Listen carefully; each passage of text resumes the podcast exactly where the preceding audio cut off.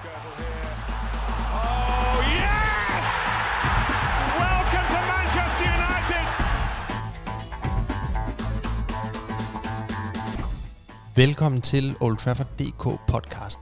En udsendelse, der i dag optages under ganske særlige omstændigheder. Coronapandemien har lagt det meste af Europa ned, ja, nærmest hele verden ned, og Premier League, U E F A's europæiske turneringer og alt andet fodbold er suspenderet. Manchester Uniteds sæson er sparket til hjørne på ubestemt tid. Mit navn det er Emil Jørgensen, jeg er redaktør på Old Traffer punktum d k, og jeg sidder her alene i min lejlighed på Nørrebro i København. Tro mod hendes majestæt, dronning Margrethe den andens ord, er jeg blevet hjemme. Heldigvis er jeg i telefonisk kontakt med to af mine gode venner. Hvis ellers den her teknik, den spiller, så skulle der faktisk være hul igennem til dem begge to. Det er mine to medværter. Den ene, det er Niels O. Tinesen. Er der forbindelse? Det er der i hvert fald. Og Jonathan Dams-Seldorf, har vi også dig med? Det har du i hvert fald. Fantastisk. Vi, vi tre, vi plejer jo meget sjældent at optage podcast sammen, så skal vi måske bare lige starte med øh, og skåle på det. Jo, det synes jeg. Jo, skål. Skål på øh, en, øh, en ekstraordinær, anderledes podcast under ekstraordinære omstændigheder. Som selvfølgelig også bliver ekstra god af den årsag. Ja, lige præcis. Og øh, mens I lige sidder og, øh, og synker, så kan jeg jo ridse op, at i løbet af den her ekstraordinære, ekstra gode podcast, så øh, vil vi først og fremmest forsøge at sætte nogle ord på, hvorfor vi overhovedet mener, at øh, det giver mening at tale om Manchester United lige nu, i en så alvorlig situation, hvor der vitterligt foregår rigtig mange ting, som er vigtigere end fodbold. Jeg vil også prøve at give jer et indblik i stemningen og følelserne fra den sidste hjemmekamp på Old Trafford i måske meget lang tid, nemlig to nul sejren over City, som øh, jeg var over at se som guide på en gruppetur. Så har F A meldt ud i dag, altså torsdag, at Premier League-sæsonen den foreløbig er udskudt til den tredivte april, så må vi se, om vi tror på det, altså om cirka halvanden måneds tid, men at man agter at gennemføre sæsonen. Den beslutning, den skal vi også diskutere, ligesom vi skal drøfte perspektiverne for United i alt det her.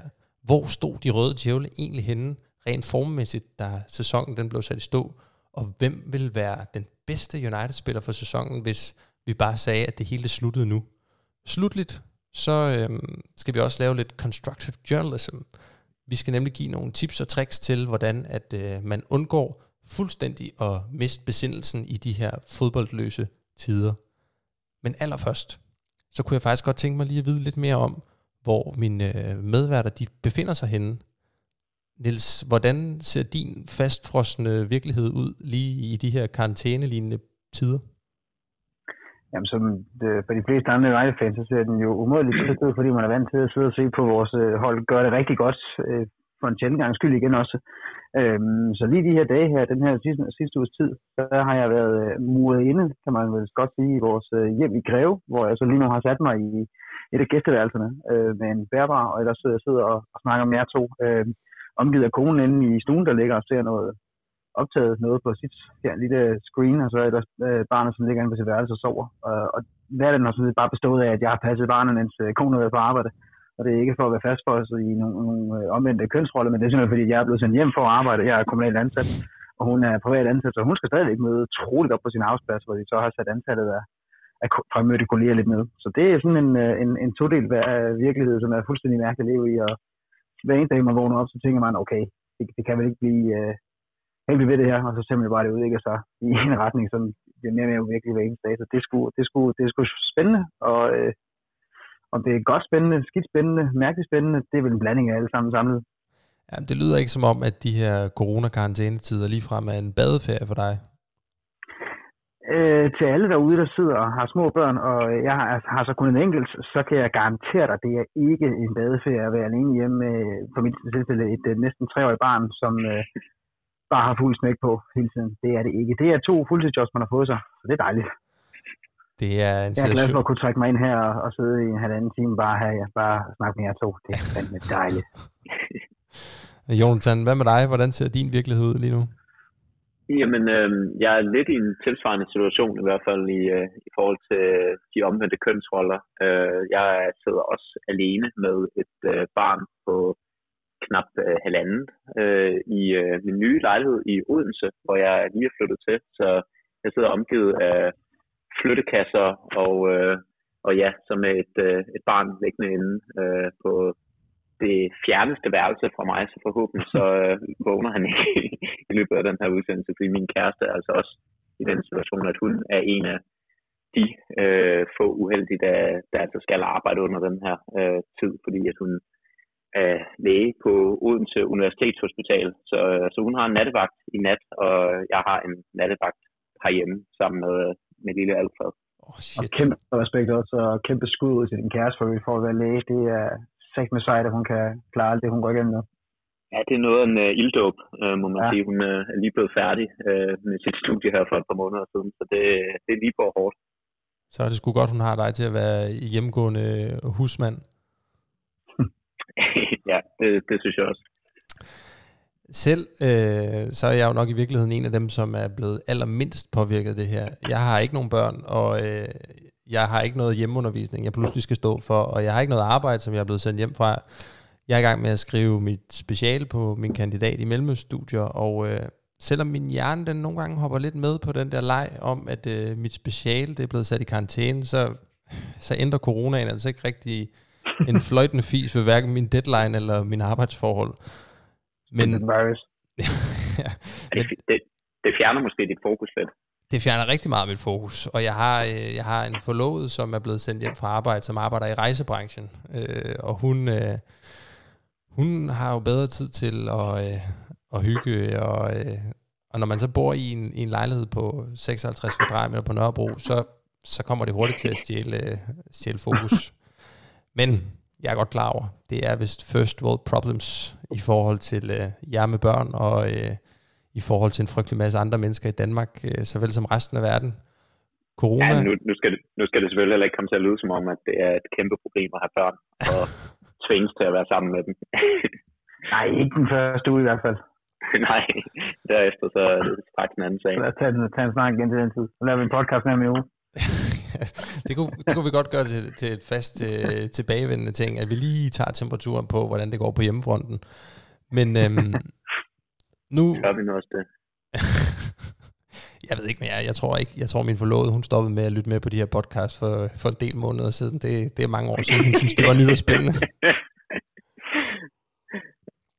Men øhm, for at lige komme tilbage på et seriøst spor, og et øh, rigtig alvorligt spor også, så synes jeg lige, vi skylder her i starten og, øh, at tage en snak om, hvorfor at vi sidder og laver det her. Fordi at vi er jo i en situation nu, hvor at, øh, coronavirusen den har taget livet af ti tusind mennesker i verden her per den nittende marts.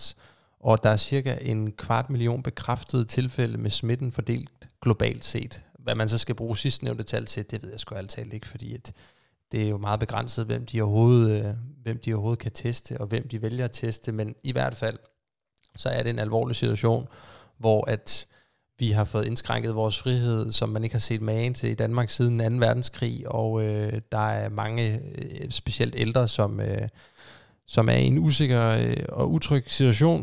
Skoler og øh, mange institutioner er lukket ned, og hvorfor er det så, at, at, at vi overhovedet har tankevirksomhed til at skulle spekulere over Manchester United lige nu? Kom lige med, med et par gode svar, gutter. Ja, så synes jeg, det er, at, øh, det er et godt fast holdepunkt, som vi jo også efterhånden har fået, fået bygget op. Man kan jo også se, at der rigtig mange derude, som også lytter til det ævl og kævl, som vi hælder ud, og vores dejlige gæster også får hældt ud på ugebasis, og det giver også et dejligt afbræk. Altså, nu sad vi også tidligere snakket om, at øh, inden vi gik på her, det med, hvad vi ligesom får tiden til at gå med, og, og altså, der, der mangler jo noget i, i vores fritid, der mangler noget i vores, i vores liv, uden det nu skal lyde igen, måske lidt for first world problems, men at kunne få lov til at, at få tankerne lidt væk fra alt det, der omgiver os, fordi det omgiver os jo sindssygt meget, det her, som vi befinder os i. Inden man prøver at lade være med at tænke på det, så kan man næsten ikke vende en avisside, du kan ikke åbne en, en internetside, du kan ikke noget sådan, du kan ikke møde en mand på gaden, uden du straks begynder at tænke på det her øh, forfærdelige coronavirus her. Så at kunne få et afbræk, hvor man i en, en halvanden times tid smider tankerne over på noget helt andet, og bare sidder og snakker om det, som for mange af os betyder allermest i livet, nemlig den her dejlige klub fra Manchester. Jamen det, det er altså et dejligt afbræk, som vi på trods af en alvorlig situation, som man på ingen måde skal fornægte selvfølgelig, altså det skal man også give sig selv lov til, fordi livet går videre, og forhåbentlig så kommer der også normalt hverdag tilbage på et eller andet tidspunkt. Hvornår og i hvilken omfang, det er jo ikke til at vide nu, men det er stadig også godt at have noget at holde fast i fra, fra både fra fortiden og så, øh, det er sådan, så, så sindssygt, når det var en uge siden, vi spillede sidst. Øh, og så forhåbentlig også fra fremtiden, hvor vi kommer op og får, får spillet nogle flere kampe igen inden for en alt for længe forhåbentlig der. Mm. Jeg, jeg er meget på, på linje med Niels. Altså det, det er jo en fuldstændig vanvittig, surrealistisk situation, øh, og det, det er da rigtigt, at det kan, kan virke, øh, det kan virke, virke tåbeligt øh, i sin tid her, og, og sidde og snakke om fodbold, men, men på den anden side, så tror jeg også, at det, som, som Niels også siger, er vigtigt at prøve at få, øh, få finde nogle, øh, nogle afbræk og nogle, øh, nogle tidspunkter i, øh, i den her øh, situation, hvor man har mulighed for netop at, at tænke på noget helt andet, øh, og så så er det jo altså noget, som, som rigtig mange, øh, som berører rigtig mange mennesker, at man øh, lige pludselig ikke kan, kan se fodbold længere. Det er selvfølgelig kun et, øh, et symptom på alle de, øh, alle de mange øh, skift, der, der er sket her på, på lige knap en uge øh, i vores, øh, vores dagligdag og vores virkelighed. Øh, men øh, men jeg, tror, det, jeg tror, det er vigtigt også at holde, holde lidt fast i verden, som den så ud for... Øh, Ja, er det, er det virkelig kun lige en, en uges tid siden? Uh, altså det, er jo, det er jo helt vildt. Det virker som om, at der er, er gået et helt liv siden da.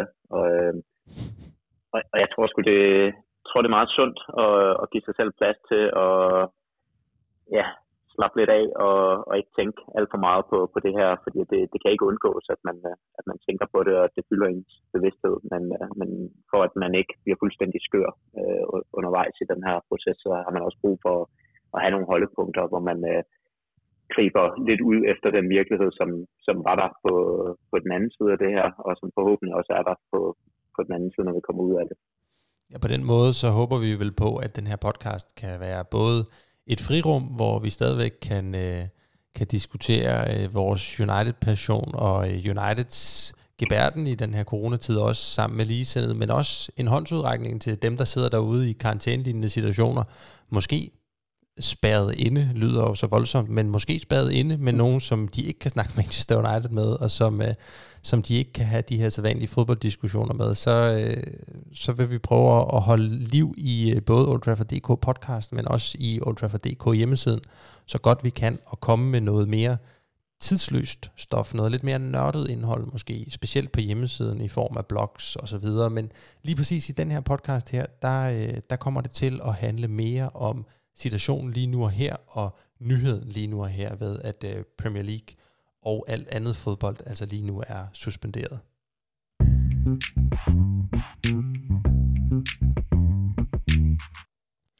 Men allerførst, så øh, synes jeg lige, vi skal prøve at vende blikket tilbage, godt og vel, jamen øh, halvanden uges tid til øh, den sidste hjemmekamp på øh, Old Trafford mod Manchester City. En kamp, som United jo altså vandt to nul. Fantastisk. Og øh, som muligvis bliver øh, den sidste hjemmekamp i meget, meget, meget lang tid. Øhm, jeg var over og se kampen som, øh, som guide på en, en gruppetur med, øh, med, med tyve danskere, vi var afsted. Og øh, det, det føltes sådan, nærmest en lille smule skamfuldt at sidde og sige nu, men, men på det tidspunkt, der havde vi slet, slet ikke forstået alvoren af det her. Så, så for halvanden uge siden, da den her kamp skulle spille, der var den eneste bekymring, som jeg personligt havde ved at gå ind på et stadion med seksoghalvfjerds tusind mennesker i, i en situation, hvor vi jo i dag ikke må være samlet ti, ikke? Det var, lad nu den kamp for fanden blive spillet. Lad nu den kamp blive spillet. Og vi fulgte jo med, da vi var kommet over til Manchester. Vi tog afsted den weekend, hvor at, øh, Mette Frederiksen, Danmarks statsminister, annoncerede, at nu måtte man ikke samles mere end tusind til koncerter. Der anbefalede man, at man aflyste koncerter med over tusind mennesker.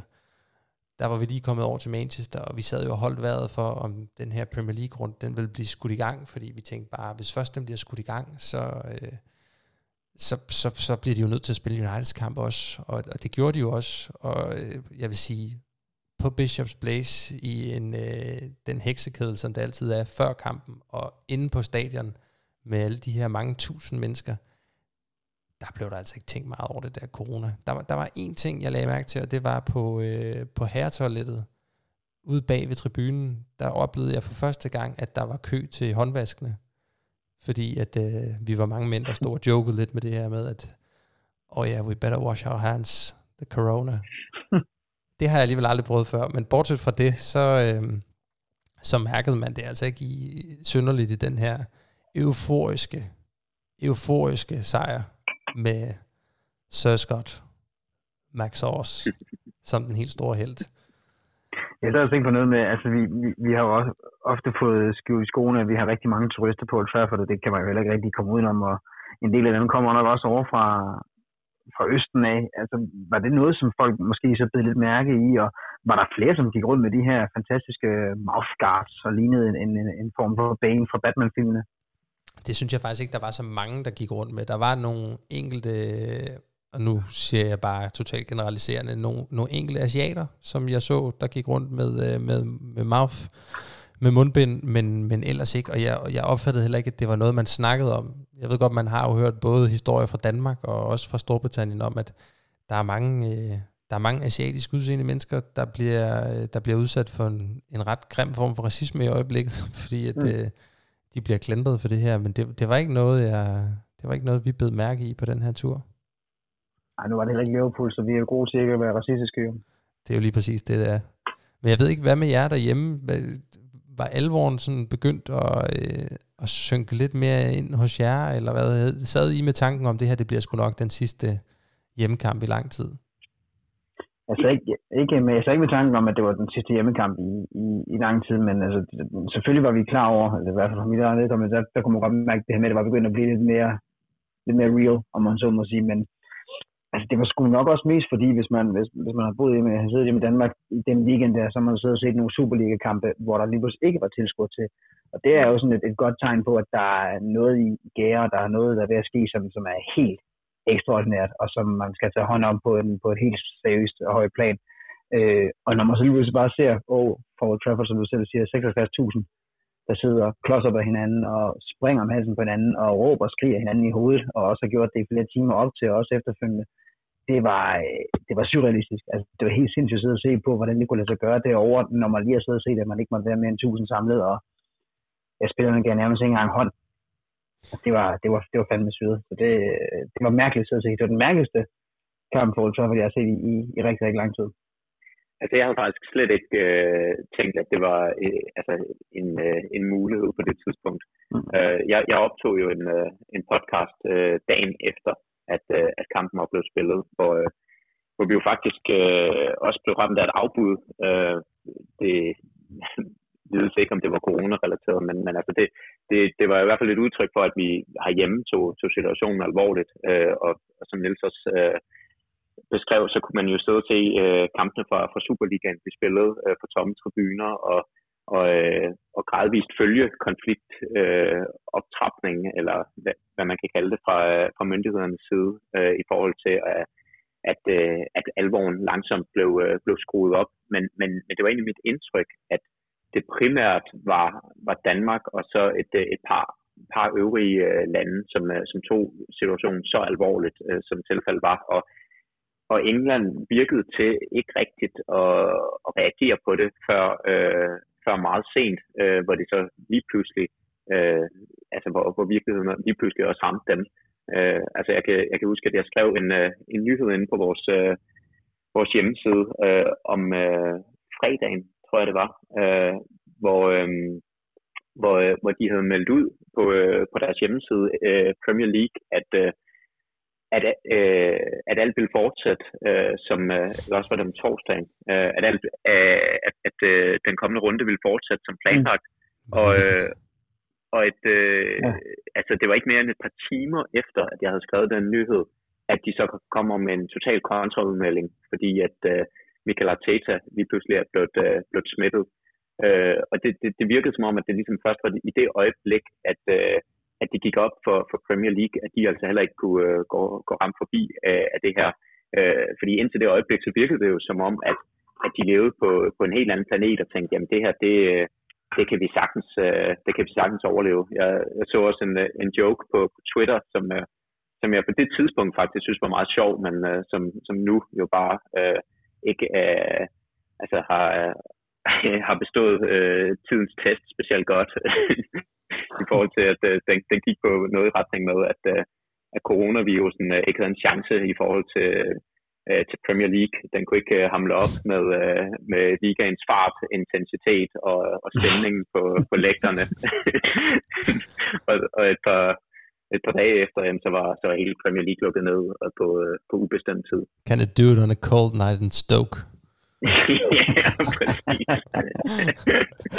Ja, men på den måde er tid jo også bare en helt vildt underlig størrelse i de her uger her. Fordi lige så naturligt, jeg synes, det var at være på Old Trafford, omgivet af alle de her tusind mennesker om søndagen, lige så fuldkommen vanvittigt forekom det mig jo, at der onsdag blev spillet Champions League mellem Liverpool og Atletico Madrid, med fem tusind spaniere rejsende fra Madrid, et af de steder, hvor der har været allerflest tilfælde af smittede coronasygdom, ikke? Mm. Som jo skete nogenlunde samtidig med, at Mette Frederiksen gik ud og sagde det her med, at nu skulle alle dem, der kunne, de skulle blive hjemme, skoler og institutioner blev lukket, mm. og så var der bare Champions League på T V tre plus. Det var sådan en helt surrealistisk onsdag aften, altså øh, helt vanvittigt. Ja, det var fandme også mærkeligt, som, som, nu har jeg en, heldigvis en, en chance også ved siden af, ved at lave lidt fodbold en gang imellem ude på, på Discovery med, med Europa League, hvor jeg kan lave nogle højdepunkter. Det var, altså, det var fandme også sygt at sidde og se, og skulle lave højdepunkter blandt andet fra, fra vores kamp mod L A S K Linz. Altså, det, det er jo, man kunne se, det var flere spillere, som jo også under opvarmning og så videre, gik rundt sådan og kiggede så meget omkring, at de er jo ikke på nogen slags måde vant til at spille på tomme, på tomme, tomme sækken. Altså selv deres testkamp bliver overværet af femogfyrre tusind, hvis ikke mere, afhængig af hvor de er hen i verden. Måske ikke lige Lars Vinds' spillere, men i hvert fald de fleste United-spillere. Og det, det, det var som om, at det der også, det er nærmest først for der, det begynder at gå op for nogle af dem, at hold da kæft, der skal jo lande rive af rosende galt her, fordi de der fodboldspillere, de er jo også vant til at leve i deres helt anden lille osteklokke. Altså, de kommer jo nærmest ikke ud for en dør, mindre at, at klubbens øverste ledelse har givet tilladelse til det, ikke? Og lige pludselig så skulle de bare ud i sådan noget, som de ikke havde, har set nogensinde før. Så det måske også have været, også været spøjt for dem at, at, at opleve det. Skal man, skal man tro, nogen af altid utroværdige The Suns, øh, utroværdige kilder, så, øh, så er der også nogle fodboldspillere, der er allerede ved at gå helt fra snøvsen. Jeg så, der var en historie, som B T havde citeret i dag faktisk, torsdag, som handlede om, at en sportspsykolog, øh, en anonym sportspsykolog selvfølgelig, var gået frem og havde fortalt, of course, som havde fortalt om, at øh, han blandt andet havde spillere i Manchester United og også nogle andre klubber, blandt andet Glasgow Rangers, men at de ringede til ham i, i døgndrift i øjeblikket, fordi at de slet ikke kunne håndtere det her med, at der ikke var noget fokus på dem, at der ikke var noget opmærksomhed, at de var i karantæne. At det, men han, han påstod, at der var en spiller, som fortalte ham, at øh, han simpelthen havde bollet sin, øh, sin kones søster. Det var, det var, det var... Er, det, er det en gammel historie, fordi det synes jeg, vi har hørt. Jamen, jeg, tror, jeg, jeg tror ikke, at den, den, jeg tror ikke, den handlede om noget med, med Ryan Giggs. Det er Ryan Giggs, der lavede igen. Nej, det var heller ikke, det var heller ikke, det var heller ikke hans Ryan brors Giggs. Kone. Det var hans søster, eller nej, hans kones søster. Det var sådan, det var. Og jeg har allerede lidt, lidt, lidt dårligt samvittighed over, at jeg sidder og deler sådan noget lort her i, øh, i vores podcast, men det var i hvert fald bare for at give et billede af, at øh, jeg tror lige så meget fra snøvsen, øh, nogle af os fans, vi er lige så meget øh, rundt på gulvet af nogle af spillerne. Jeg, jeg har lagt mærke til, at øh, der er nogle af United-spillerne, som, øh, som hygger sig lidt sammen med de her coronatider. Jeg så blandt andet, at øh, Diogo Dalot og øh, Bruno Fernandes, de render og spiller bold ude i baghaven, og øh, ja, tak. Victor Lindeløf og Paul Pogba, de træner også sammen. Paul Pogba var jo godt til at træne. Husker de at holde afstand til hinanden? Ja, det, det virker ikke sådan, men øh, Pogba havde mere gjort sig bemærket ved, at han havde trænet i en øh, Juventus-trøje med Matuidi ah, bagpå. Det var ja. faldet nogen for brystet, men øhm, ja, det, den her podcast skal ikke handle om Pogba. Skal vi ikke... Øh, skal vi ikke om hvem siger du? Ja, præcis. Lad os, Nej, vi, kan altid, øh, vi kan altid på et andet tidspunkt øh, dedikere en, øh, en særudsendelse til ham. Men øh, jeg, har det også, jeg har det også fint nok med, at vi ikke øh, nævner ham med i den her. Nej. Lad os, lad os i stedet øh, nævne nogen, som har været øh, næsten lige så fodslæbende, som Paul Pogba har, nemlig øh, Premier League og F A. Øh, mens resten af, af Europa blev enige med hinanden og med sig selv om, at nu var det måske en god idé, vi lige suspenderede det her, så var de øh, lidt mere øh, langsomme i deres udmeldinger, som du også øh, nævnte før, Jonathan, og øh, i, netop i dag på et, øh, på et møde mellem F A og Premier League-klubberne, der er det jo så blevet besluttet, at øh, den der oprindelige udmelding med, at man suspenderede alt ligafodbold indtil den fjerde april, det har man foreløbig øh, forlænget, så det nu løber til den tredivte april, altså om halvanden måned. Men på trods af det, altså på trods af, at ligaen den suspenderes i mindst halvanden måned, så er det da også udmeldt, at øh, nitten tyve-sæsonen, den altså skal færdigspilles, eller det er i hvert fald intentionen, at den skal færdigspilles. Hvad, øh, hvad, hvad tænker I umiddelbart om det her? Altså jeg tænker umiddelbart, at, øh, at Premier League sidder øh, med den samme uvished som, øh, som alle os andre i forhold til, hvor, hvor længe det her det skal fortsætte. Altså det, det er jo virkelig svært at spå om. Altså jeg tror ikke, at jeg tror ikke rigtigt, der var ret mange, der troede på øh, den første udmelding, som blev den fjerde april. Altså det, det, det lød simpelthen bare ikke realistisk. Øh, mm. og, og, det, og, og det virkede mest af alt øh, bare som, øh, som en midlertidig afbrydelse. Øh, og det, altså jeg tror...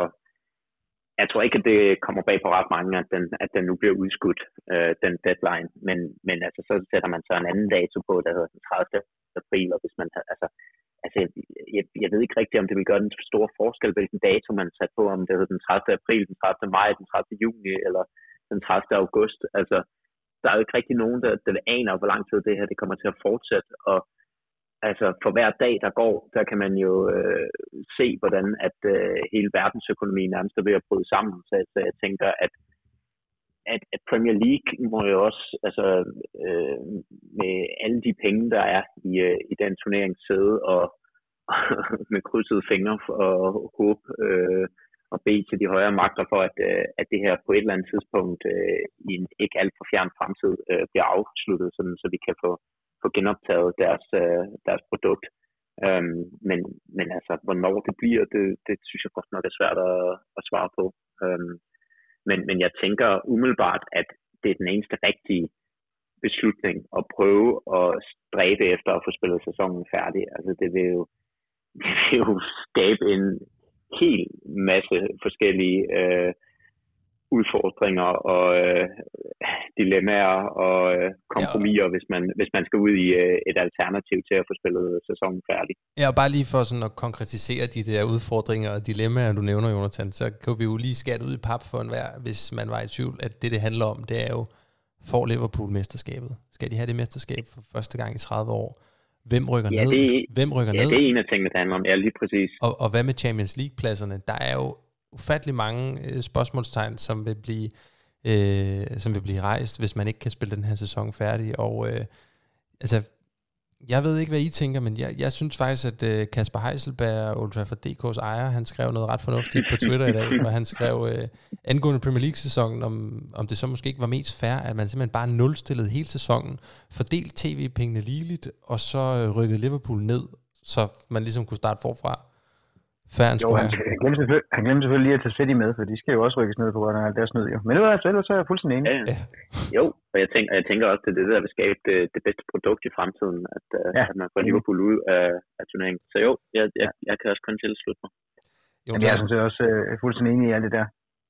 Jonathan, nu sagde du før, at det mest fair ville jo være, at man på en eller anden måde fandt ud af at spille den sæson færdig. Men... Ja, altså, at, altså alle, all jokes aside, altså... jeg tror, vi er rimelig enige i stort set hele fodboldverden om, at Liverpool er blevet mestre. Nej, det er jeg ikke enig med dig. Nej, det er jeg. Det synes jeg, okay. Det er det. Okay, okay. Den, men, men, men altså, som jeg ser det, Liverpools, Liverpools eneste problem består jo i, at de faktisk ikke er blevet mestre. På trods af, at hele verden måske med armen drejet rundt på ryggen nok vil gå med til, okay, de er de facto mestre for den her sæson.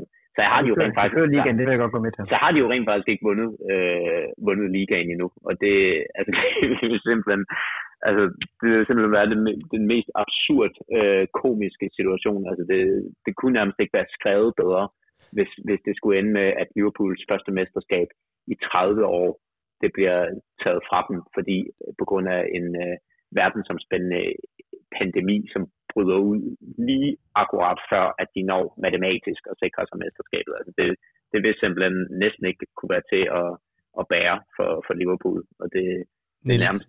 Niels O. Tinesen, på, på en skala fra øh, rigtig sjovt til, jeg brækker mig selv og griner sjovt, hvor, hvor sjovt vil du så synes, det ville være, hvis Liverpool de fik frataget det her mesterskab?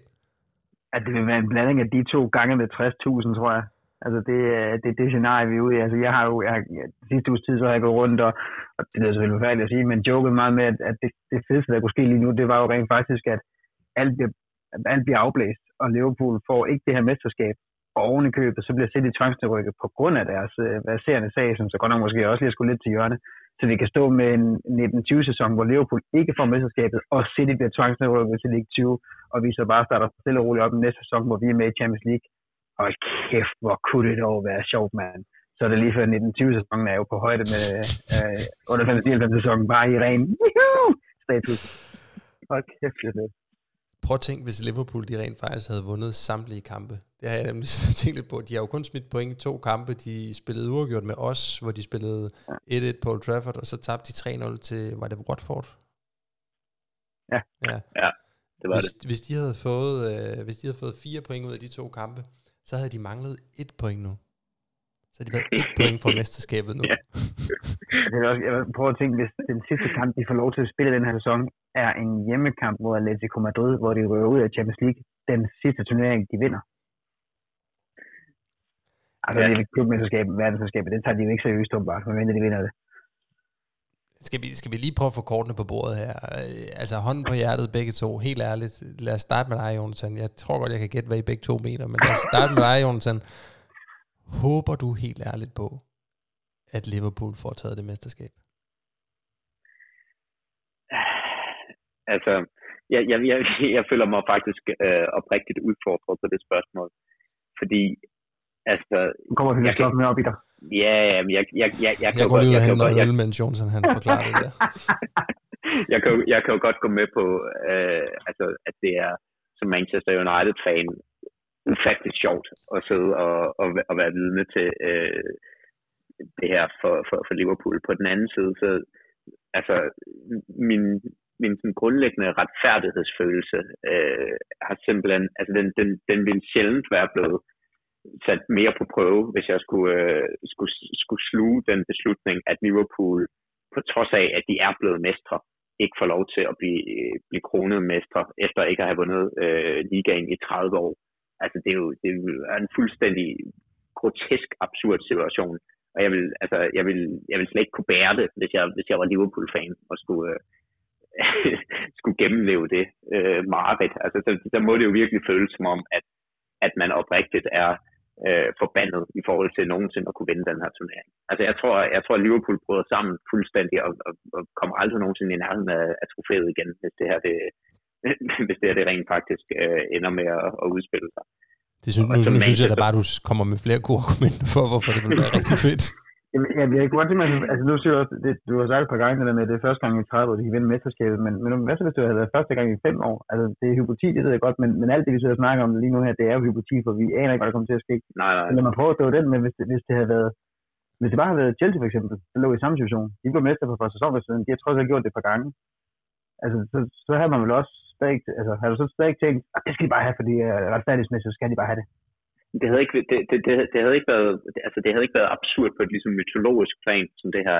Altså, altså det, er jo, det er jo taget ud af en eller anden træsk, øh, græsk tragedie, det her, for, for, for det her scenarie for Liverpool. Øhm, og, altså, men det var vi også vilde med, jo.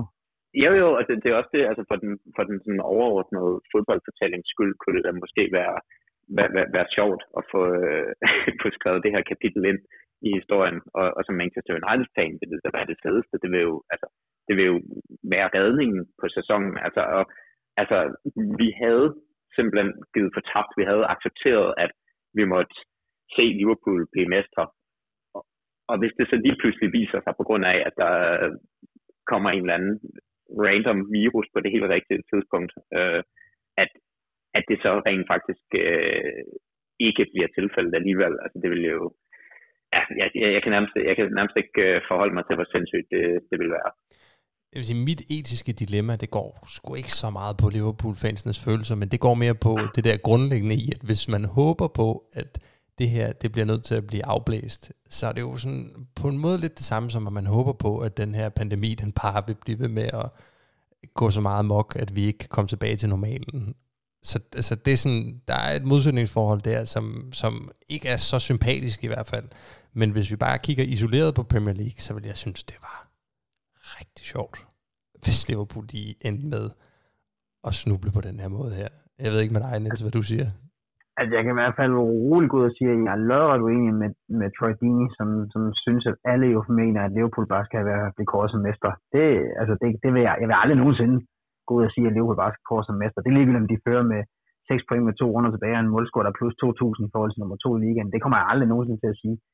Så, så jeg synes da helt sikkert, det kunne være et ekstra kolorit på min i form af en lidt triste liv måske, at de skal bare få frataget det her mesterskab her, som de jo, altså, de har, altså at sige, at de har været snublet tæt på, det er jo, det er jo en underdrivelse af dimensioner. Altså, de, har, de har jo fandme nærmest graveret ind i, i foden af, af den her pokal her, de er mester i, i nitten tyve, ikke? Og jeg ved ikke, hvor mange uh, Merseyside-tatovører, der har skrevet uh, Champions nitten tyve hen over uh, brystet og øjenbrynene og ned af anklerne på Liverpool-fans i, i de sidste par måneders tid her, og se alle dem, der bare så må skrive parentes by corona.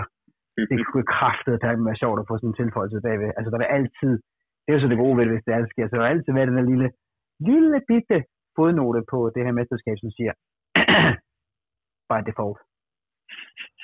Jamen, det er rigtigt, og, og hvis vi skal ja. være rigtig, rigtig, rigtig små, så kan vi jo godt glæde os over, at selv hvis, hvis at sæsonen bliver spillet færdig, så er der nok også en ret stor chance for, at det vil blive for tomme tribuner. Det er jo ren spekulation, men man kunne godt forestille sig, at at det var den løsning, de endte med.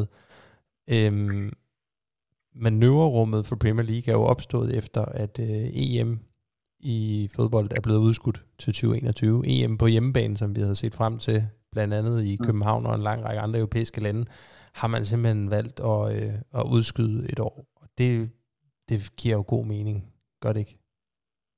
Åh, oh, fuldstændig. Altså, det, det ville være det mest sindssygt at skulle sende... Øh Ja, det er vel op mod nærmest en million mennesker, der skulle transporteres rundt på det europæiske kontinent inden for en måned. Øh, altså i alle mulige hensener, proppet op og ned af hinanden. Øh, en, to måneder efter, vi har haft en, en dødbringende epidemi, som har sat hele verden på standby. Så det, selvfølgelig skulle det udsættes. Det er der, det er der flere ingen tvivl om. Det, ja, plus, det synes jeg er helt rigtigt. Plus at alle de forberedelser, der skulle til for at, at få stablet det her arrangement på benene, ville jo slet ikke, altså, man ville jo ikke kunne nå at få det, få det klart i tide. Så, så jo, det, det virker som den eneste rigtige beslutning. Og men jeg synes i antal også, at, at, at, at den, den melding, der kommer fra F A i dag, altså jeg synes sgu ærligt talt, den er lidt vattet. Altså, det, ja, det er svære tider, de, de opererer i, men, men altså, det virker sgu lidt som en pis i bukserne, ikke? Altså, den danske liga har været ude at sige, vi udskyder dansk fodbold på ubestemt tid. Fair enough, for de kan jo sgu da godt se, altså, vi kan ikke gøre andet end lige pt. I England, der virker det stadig, som om vi ikke lige, altså nu var vi inde på det her med, at det ikke har taget coronavirusen særlig seriøst. Og det virker det jo heller ikke rigtigt som om. Altså som, som Jonas også sagde til, at nu udskyder vi det bare lige til den første april til starten. Så kan vi lige se på det igen. Altså det, det, det er kraftet at pakke med en vanvittig situation, vi står i, og det bliver sgu ikke bedre de næste to uger. Det kommer englænderne også til at opdage. Altså de er begyndt at lukke skoler, de er begyndt at det ene eller andet. De kommer ikke til at vende bare lige sådan. Altså jeg synes, jeg synes, det, jeg synes det er beskæmmende næsten, at de her høje herrer, de sidder og bruger det meste af en dag. Altså selvfølgelig, selvfølgelig hvad jeg har kunnet læse mig frem til at høre, så har de mødtes elleve tredive dansk tid og begyndte deres møde der. Det var først omkring klokken, ja, lidt over tre dansk tid, altså næsten fire timer senere, de kommer frem med, at vi udskyder skulle lige vores udskydelse lidt. Det var det. Og så siger de, at vi vil selvfølgelig, vi vil selvfølgelig gå efter at få den spillet færdig. Ja, det kan I sgu da nemt sige, men kan I ikke? Altså, I må sgu da have fundet frem til i hvert fald en plan A, eller en plan B, eller andet. Altså, det er simpelthen bare forbattet bare at sige, vi udskyder den bare lige igen, og så ser vi på det. Det synes jeg simpelthen er for tarveligt. Det er jo også fordi, at man ved, hundrede procent at det er jo ikke det er jo ikke det er jo ikke sportsmanship, det er jo ikke fansene, det er jo ikke konkurrencegener, det er jo ikke noget af det fis der, som de går op i, dem der sidder til det møde der.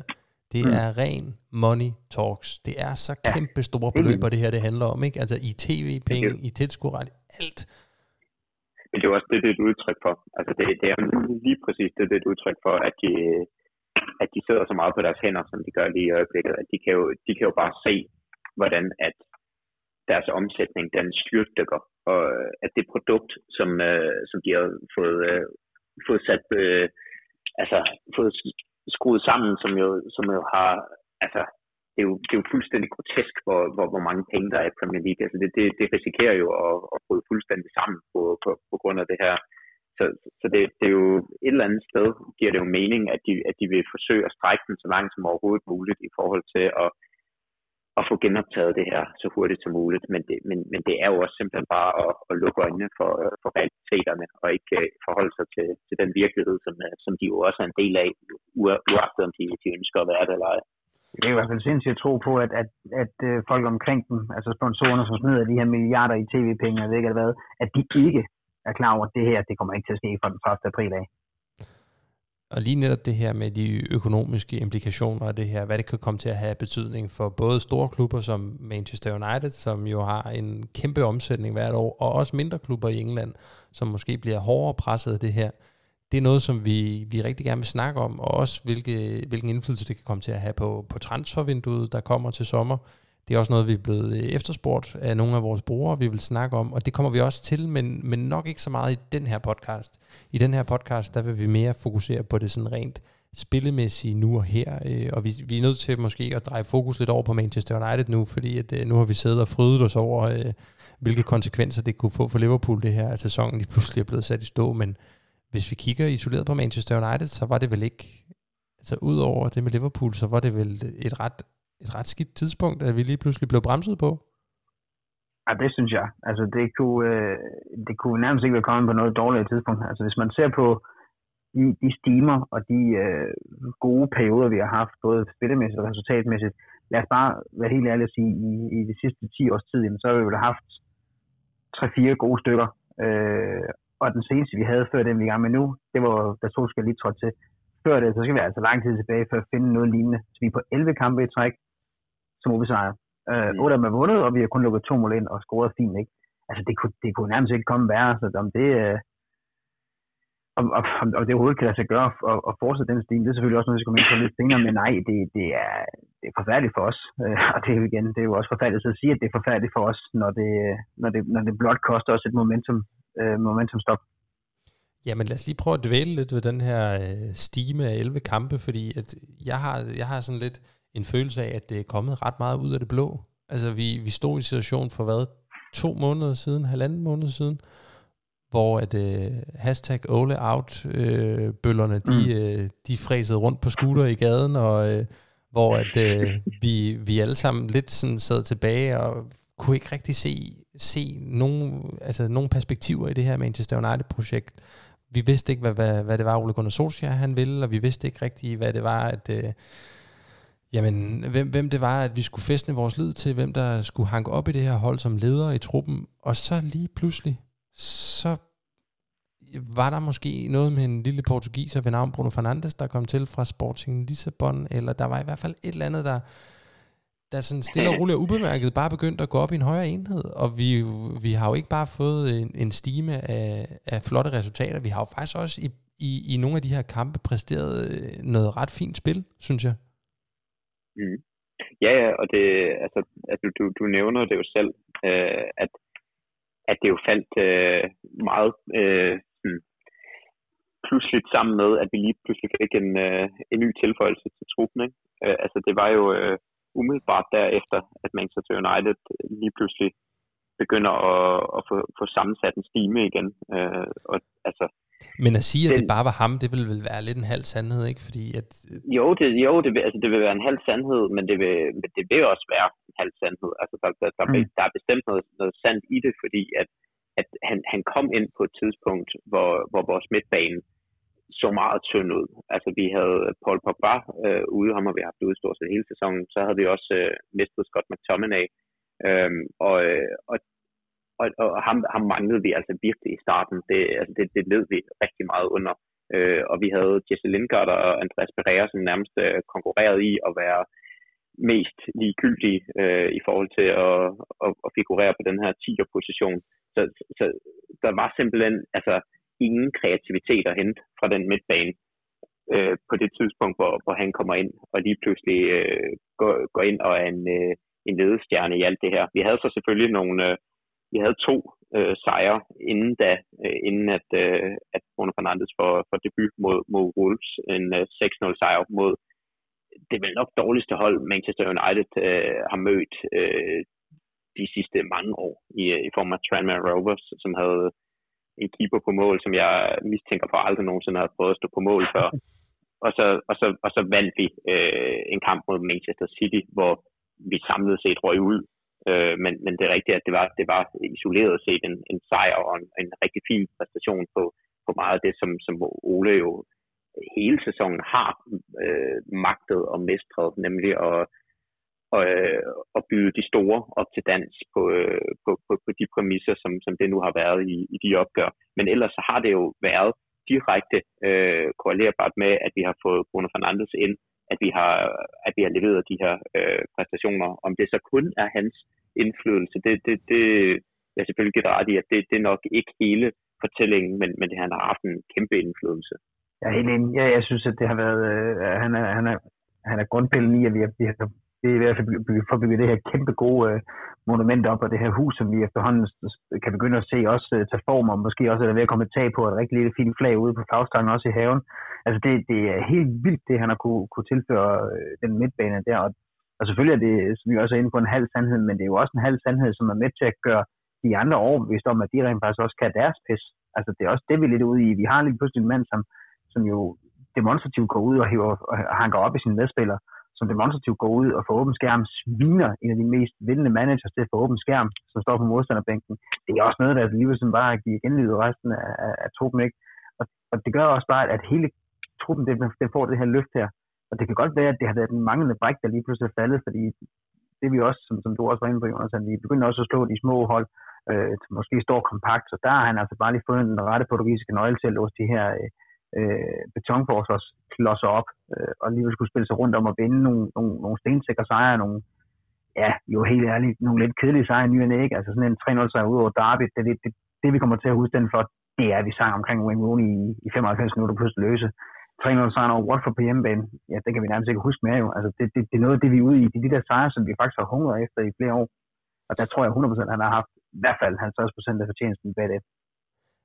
Ja, ja du, altså, du, du siger virkelig noget rigtigt der, Niels, fordi jeg tror, altså selvfølgelig at er, er der det rent fodboldmæssigt, som han har, han har tilføjet, men, men jeg tror langt hen ad vejen, at uh, det som du også omtaler med, at han er gået ind og hanket op i, uh, i, uh, i sine medspillere og har, har, har vist sig som den her lederfigur. Altså jeg tror ikke, man skal tage fejl af, hvor, hvor, hvor meget Manchester United egentlig har manglet sådan en karakter, sådan en, en Roy Keane uh, skikkelse, som, som, som går ind og bare klapper til modstanderen og tør åbne munden over for Pep Guardiola og kommer ind med den her fandenivoldsked, den her altså arrogance, øh, men på den, på den allermest positive øh, måde. Altså den her, jamen vi er fucking Manchester United, vi, vi skal også vise, at vi er Manchester United, vi skal gå ind til hver eneste kamp og forvente, at vi vinder den her kamp, og det er ikke nok bare at øh, at køre øh, vores øh, autopilotspil, og så, og så håbe på, at det kommer på et tidspunkt. Altså, der skal simpelthen klappes til den, der skal ligges nogle, øh, nogle kilometer i det, og,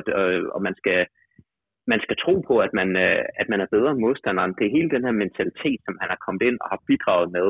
Øhm, og, det, og det er som om, at det også har, har gjort en Harry Maguire bedre. Det har øh, givet ham øh, enormt øh, meget autoritet at få en... Øh, en eller anden øh, medspiller ind øh, i, i Bruno Fernandes i, for, i forhold til at, at gå ind og, og skyde brystet frem, fordi der har simpelthen ikke været rigtig været andre på Uniteds hold, der har gjort det, og det er som om, at, at det, at der er kommet nogen, som lige pludselig gør det nu, det har fået flere af spillerne til at tro på, at de rent faktisk godt kan spille fodbold, fordi det kan mange af dem jo, men de har manglet de der lederfigurer, som, som ligesom er gået forrest og har, har vist vejen i forhold til, at det, det er simpelthen ikke godt nok at gå ud og, og spille uafgjort på, på hjemmebane mod, mod et oprykkerhold. Jeg er meget enig med begge to, men nu nævner du både Roy Keane, og du nævner Harry Maguire, Jonathan, og jeg har ikke kunnet lade være med at tænke, jeg ved godt, det er en negativ måde at se det her på, men jeg har ikke kunnet lade være med at tænke lidt over, da Harry Maguire, han fik anførbindet her, da øh, Ashley Young, han tog til Inter, der var Roy Keane ude og udtale det her med, at han kan egentlig rigtig godt lide Harry Maguire, han kan rigtig godt lide den attitude, Harry Maguire, han har, men det skræmmer ham lidt, hvad det er, at den her udnævnelse siger om resten af truppen. Altså, at en spiller kan komme til i sommer, og så efter et halvt år få anførbindet. Det vidner et eller andet sted om, at vi har haft nogle lederløse spillere i den her trup. Lidt det er jo alt om truppen. Lige præcis, og, ja. li- og lidt på samme måde har jeg det faktisk lidt med det her med Bruno Fernandes, at han kan komme ind og have så meget indflydelse efter så kort tid i Manchester United. Det synes jeg på, på, på, på en og samme tid er fantastisk øh, forløsende og helt vildt øh, fedt, men, men det er også bare en lille smule bekymrende. Og jeg er bekymret over det, fordi at jeg frygter en situation, hvor han ender med at blive ligesom Paul Pogba. Forstået på den måde, at vi bliver dybt afhængige af Bruno Fernandes i hver kamp. Og hvis ikke der kommer noget fra Bruno Fernandes, så kommer der ikke noget fra Manchester United. Og det var lidt den situation, vi har haft med Paul Pogba i, i, lidt, for lang, i lidt for store perioder af den tid, han har været her i klubben, synes jeg, at så meget af vores offensive spil har været bygget op på, at der skulle komme et eller andet fra ham. Og hvis, hvis vi bare har skiftet Pogba ud med Bruno Fernandes, så kan det godt være, at vi har fået en spiller, der har en lidt bedre attitude, og vi har fået en spiller, som måske har lidt mere fokus på banen, end Paul Pogba han har haft, men vi løber ind i nogle af de samme problemer, hvis ikke at vi har et, et lidt mere bredt arsenal af, af våben, vi kan køre i position. Jamen, helt enig. Og det, altså, det, altså, jeg synes, det, jeg synes, det sagde rigtig, rigtig meget at se Bruno Fernandes komme ind i sin debut mod Wolves og begynde at dirigere med sine modspillere, øh, undskyld, sine medspillere. Altså det, det, det synes jeg var, ja, på, på, på en side utrolig fedt at se, at, øh, at det var en, en spiller med, med så markante øh, lederkvaliteter, der kom ind, men, men, men også utrolig skræmmende i forhold til, øh, hvad det sagde omkring, øh, om, om, omkring den kultur og den mentalitet, der var i Manchester United, at, at en spiller, som, som bliver hentet ind på sidste eller næst sidste dag i transfervinduet, kan komme ind en dag senere til sin debut, og så bare begynde at dirigere rundt med, med samtlige Manchester Uniteds uh, spillere, uden at, uh, at der er nogen, som, uh, som har noget problem med det. Altså det, det, det fortæller jo alt om, at det har været en total lederforladt uh, trup, Manchester United har, har haft. Ja, det er jo selvfølgelig en lidt, det er jo en lidt sortsynet måde at se det på, fordi man kunne også sagtens vende om at sige, at det bare er, altså hundrede procent positivt det her, og det kan komme til, og som I også er lidt inde på, altså medføre en kædereaktion, at der også er mange andre spillere, der måske får hanket lidt mere op i sig selv, og får lidt mere selvtillid, som gør, at de kommer op på, på det niveau, hvor, hvor, hvor flere af spillerne simpelthen bare er nødt til at være, hvis vi skal tilbage i toppen af Premier League, og det, som er kommet lidt, måske mest bag på mig i den her steam, og det er en rigtig positiv ting, det er jo, at Manchester United lige pludselig har fået en af Europas bedste defensiver. Vi har jo sådan rent statistisk holdt flere clean sheets end noget andet hold i Europa på nær Paris Saint-Germain. Og det, det kom bag på mig, da den statistik den lige pludselig kom frem i lyset, fordi at jo jo, jeg ved godt, at Wan-Bissaka og Harry Maguire har været nogle fine indkøb, men vi har også haft en svingende David de Gea i buret, og vi har haft en øh, noget rystet øh, Victor Lindeløf ved siden af Harry Maguire tit. Så jeg synes faktisk, at i store dele af sæsonen, i efteråret i hvert fald, der, der tænkte jeg ikke, at vores, at vores, vores, vores defensiv var ligefrem øh, var skudsikker, men, men altså, nu står vi her efter øh, de seneste elleve kampe har lukket to mål ind, og må bare sige, at, at det defensive fundament, det er der efterhånden styr på.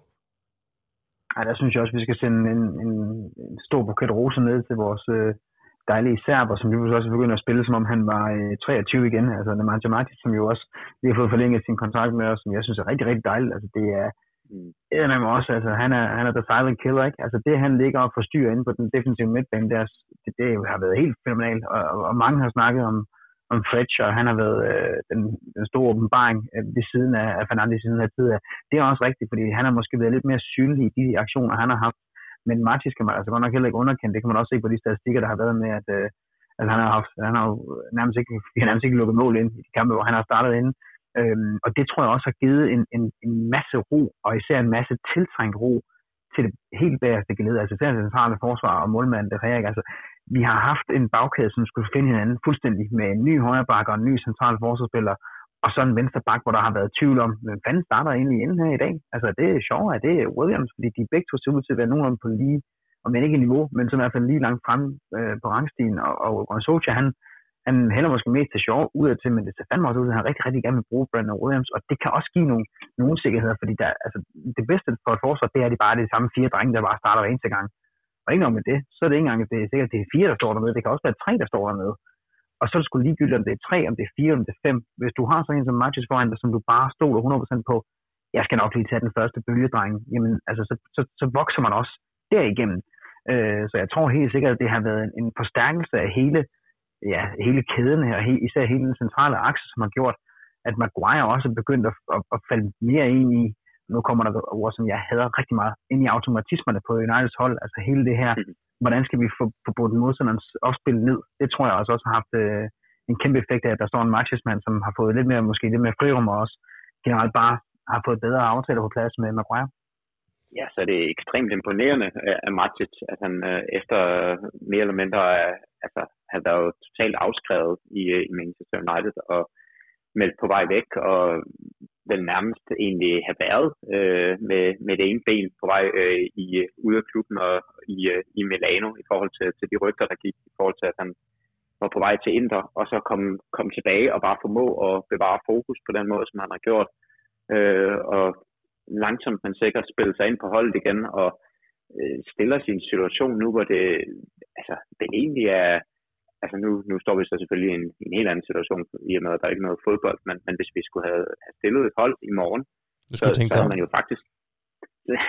Jamen, man havde jo faktisk stået med... Ja, jeg, jeg, jeg, jeg skal nok... Øh, jeg, skal, jeg, jeg, skal nok jeg skal nok sikre en plads til McTominay, men, ja, det men, men, men, det, det, men det efterlader os jo faktisk med, med et, øh, et lille dilemma i forhold til, jamen, hvad, hvad, hvad gør man så med, med, med, med den midtbanekonstellation, og hvis man lige pludselig fik en Paul Pogba tilbage, altså... Hvad, hvad i alverden vil man så stille op med, med, med, med den midtbane? Altså, skulle man, skulle man finde plads til ham, og hvem skulle det være øh, på bekostning af? Fordi, fordi Martins, han, øh, hvis ikke han er selvskrevet, så er han i hvert fald svær at komme udenom lige i øjeblikket. Ja, lad os lige prøve at tage den diskussion, fordi den er lidt sjov. Vi har jo lige siddet snart om Bruno Fernandes, som øh, nærmest alfa og omega for United lige nu, og øh, vi står også i en situation, hvor Fred, han har spillet sig op til at være en seriøs kandidat til at være årets spiller i Manchester United, måske den tager vi lidt senere, men han har i virkeligheden også været altså uhyggelig god i løbet af den her periode, hvor United de har øh, været ubesejret gennem elleve kampe. Vi har øh, Sir Scott McTominay, som ikke behøver nærmere introduktion, og så har vi selvfølgelig øh, Matic, som øh, I også begge to lovpriser. Hvad gør vi med Paul Pogba? Hvem? Jeg synes, altså, det, altså øh... drømmescenariet vil selvfølgelig være, at man kunne på en eller anden måde få de, få de fire til at fungere sammen, men det ved vi også godt, det kommer ikke til at lade sig gøre. Slet ikke, hvis, hvis Ole Gunnar Solskjær han vil prøve at køre med, med, med et tremandsmidtbane, eller vi skal kalde den en omvendt diamant, eller hvad vi skal kalde den derinde. Øhm, så, al, men jeg er stadig af den overbevisning, at Paul Pogba han er ikke at finde. Øh, når fodbolden igen begynder en gang til december tyve treogtyve, så tror jeg slet ikke, vi har øh, øh, Paul Pogba at se i United, tror jeg. Altså, det, det så, så hvis jeg skulle komme med et bud, så ville det nok være, at, at uh, Fernandes han må simpelthen kunne starte inden, og så tror jeg desværre, jeg tror desværre, at det bliver Matic, der så taber den duel. Så det bliver Fernandes, Fletch og uh, Pogba, der, der bliver de tre foretrukne, og så må Matic sætte på bænken. Og så må han få lidt en Carrick-rolle, som Michael Carrick også havde de seneste par år af, af sin karriere, hvor han så var mere at komme ind som indskifter, og også en Dan Fletcher også havde dengang. Altså, han tabte også bare lige pludselig uh, pladsen derinde. Men er der noget i jer, der yeah. har lidt lyst til at prøve det af? Altså at, at sige, når han kommer tilbage, når han er klar igen, lad os da lige prøve at se, hvordan en midtbanekonstellation med både Fernandes og Pogba vil se ud, eller, eller er det skib sejlet, den, det tog er kørt, den bro er brændt, hvordan... Nej, lad, lad da endelig prøve. Altså, jeg, manden har så også ikke pisset mig så meget af, som nogle af vores andre spillere så også har. Altså, det, det, det er det sgu alle sammen gjort. Altså, vi skal stadig huske på, at der var flere vores mand, vi gjorde til... Øh, tiernes bedste spiller i United, han var en øh, dårlig faxmaskine fra at skifte til Real Madrid. Altså, vi har også haft en Rooney, som har været øh, nærmest stået til pressecermonien som City-spiller. Altså, der har været mange, som har været på vej væk, og, og, og, og hvad er det heller ikke, at Paul Pogba, han er en idiot, og har, har klonet rundt på diverse online-medier, og har taget verdens største spasser som agent. Det kan ikke indfylde med, at han ikke er en god fodboldspiller, så lad os da endelig prøve at se, om han ikke kan det. Altså, han var så, han var for fanden med til at gøre Frankrig til verdensmester for ja, det er så snart to år siden nu, ikke? Øh, så, så jeg vil ikke meget gerne prøve det af og se, hvordan en, en verdensmester kan stå ved siden af en øh, europamester, og så øh, ellers bare hygge sig det igennem. Altså, jeg har det også sådan, at så længe Paul Pogba gerne vil spille for Manchester United, og er hundrede procent dedikeret i forhold til at spille for Manchester United. Det vil han aldrig være. Nej, men det er jo så der, hvor jeg, hvor, hvor, hvor, hvor, hvor jeg så vil, vil have min forbehold, fordi hvis, hvis, hvis, hvis, han, hvis han melder det ud, hvis han melder ud, at jeg er ikke Manchester United, og jeg vil gerne være her, og jeg er klar til at kæmpe på min plads og sådan noget, så har jeg, altså, så har jeg intet problem med at, med at give ham chancen. øh, på, på lige vilkår med alle andre. Og, og det vil jo så betyde alt andet lige, og selvfølgelig vil han få en plads, fordi at, altså, så god er, er han. Men, men, men, men hele diskussionen omkring Pogba har jo aldrig rigtig gået på hans fodboldmæssige kvaliteter. Altså jo, selvfølgelig har man været utilfreds med, at han ikke har givet mere i forhold til, hvad, hvad hans potentiale lever op til, men Men, men selv når han ikke har givet mere, end han har givet, så har han jo stadig givet mere end alle de andre.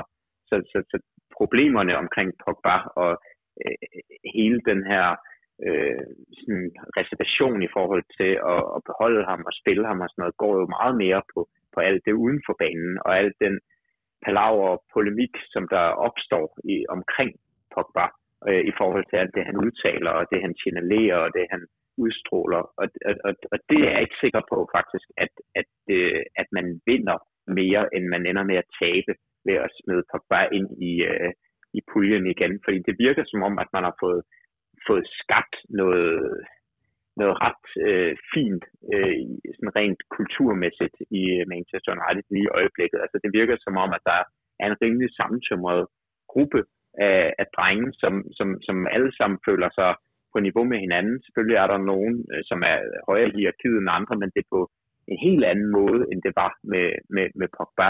Altså det er, det er spillere, som alle sammen er parat til at, at slås for trøjen, og der er ikke nogen, der føler sig på den måde hævet over kollektivet, på samme måde, som jeg følt øh, og har følt, altså har følt i, i lange perioder, at Pogba har gjort. Øh, så så, så jeg, jeg er sgu ikke helt sikker på, at det er, er klogt at gamble alt det, man har vundet. Øh, med, tror jeg, ufattelig meget hårdt arbejde fra Solskjærs side øh, ved at smide Pogba ind igen, og så risikere, at, øh, at hele den her kultur, den bliver tabt på gulvet. Og Lina og Solskjær, som du også hiver fat i, det, det, var, det var nemlig også den næste, jeg gerne ville øh, trække ind i hele det her, øh, i den her snak her, fordi da han trådte til, det første, han ville gøre, det var at rydde op i truppen, og så kun have spillere, som, som rent faktisk brændte for United, som skulle starte inden. Og der har samtidig været masser af rygter om, at, at nu skulle øh, Pogba til, tilbage til Juventus, til Barcelona, til Real Madrid, han skulle til, ja, nærmest alle lande den østen, ikke? Det forstår man så måske godt lige på tiden. Øh, men altså, og det eneste Solskjær har sagt hele vejen igennem, det er, Paul Pogba, han er en ejerspiller. Han vil ikke være gerne det her for fremtiden. Han, han brænder for klubben, bla bla bla bla. Vi har så haft vores egne tanker omkring det hele, men den eneste, der hundrede procent hele vejen igennem det her har sagt, at Pogba, han har en fremtid i United, det er den mand, der har ansvar for det. Det er Solskjær. Og det er den mand, som har ude at sige, jeg rydder op i den her trup nu, og det har han gjort. Han har smidt masser af lejesvind væk, som ikke gad nok. Og han holder stadig fast i, Paul Pogba, han er United-spiller.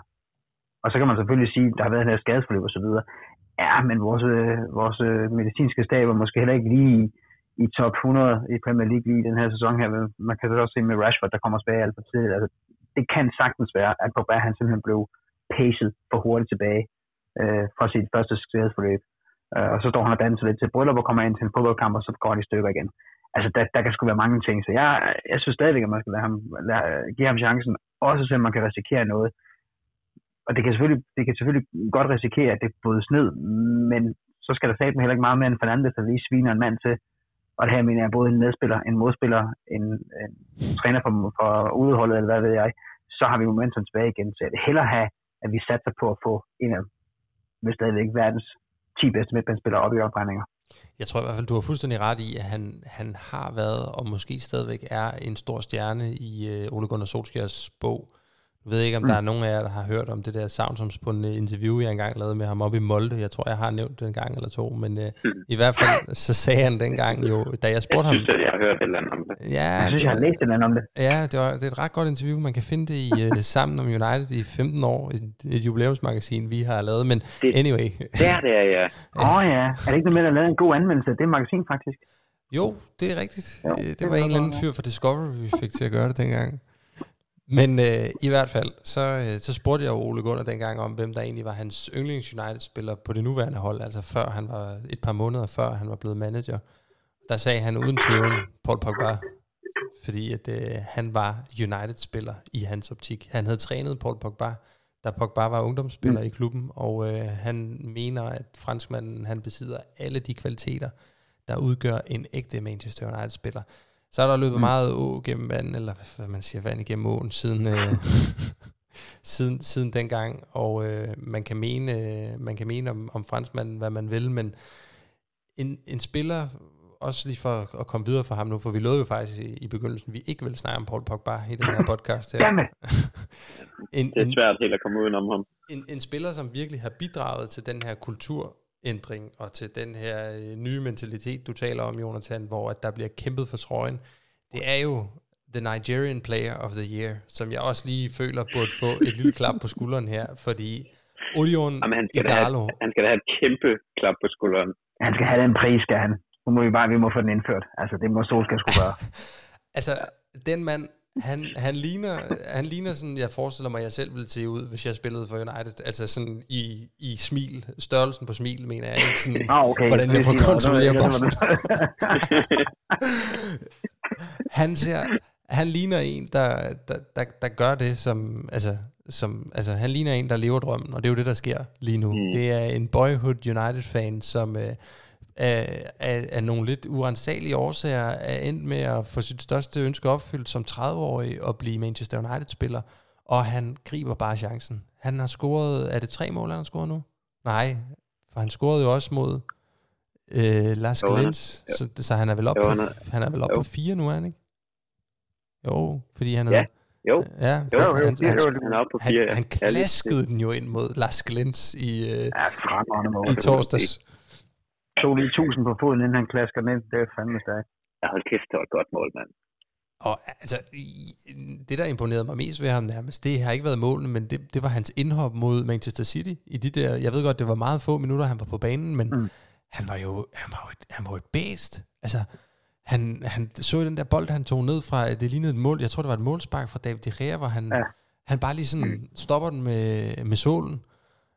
Og vi har set ham præstere mod hold som Derby og LASK Linz og Klub Brygge, hvor han kommer ind og scorer målene, og det er fint. Det var det, vi havde håbet på. Det var det, vi havde... Altså, best case scenario, så kunne Ighalo komme ind og være den her spiller, der kunne aflaste, aflaste Martial lidt. Men han på den måde kunne komme ind, godt nok i de døende minutter, godt nok, hvor alle andre var flade, jeg er godt klar over det, men stadigvæk at være, altså, gøre en forskel mod Manchester City, det synes jeg var imponerende. Ja, prøv at høre, han har, han har scoret i alle de kampe, han har fået fra start. Altså, det er, det er alligevel, altså selvom at det har været mod øh, Klub Brygge, Derby og LASK Linz fra, fra Østrig, så det er altså imponerende. Altså, en, en mand, som, øh, som alle sad og havde svært ved ikke at trække det på smilebånden over, da man, øh, da man så, at han, øh, han blev præsenteret på, på den aller sidste dag i transfervinduet. Altså, det lignede jo en total panikløsning. Men det... Øh, det var det. Var, ja, det var det givetvis også, men, ja, men jeg, altså, jeg, jeg, jeg trækker alle mine forbehold tilbage. Jeg er kæmpe fan af Odion Ighalo. Jeg synes, det, jeg synes, det har været en, øh, altså et, et helt fantastisk eventyr øh, at få, få ham til klubben. Ja, nu, nu har vi nævnt det her Nigerian Player of the Year. Det var jo en af dine joke, Niels, fordi at øh, Jose Mourinho, han, øh, han lige pludselig hæv... en øh, sin egen specialpris op af op af hatten til sådan en øh, en øh, en ceremoni et år, hvor han lige pludselig øh, kårede McTominay til, hvad var det, årets Mourinho-spiller, eller hvad, hvad var det bare han han gav Scott McTominay en eller anden pris, han lige opfandt til til begivenheden, måske også lidt for at sætte i scene, at han selv havde givet chancen til en af de unge drenge. Øhm, mm.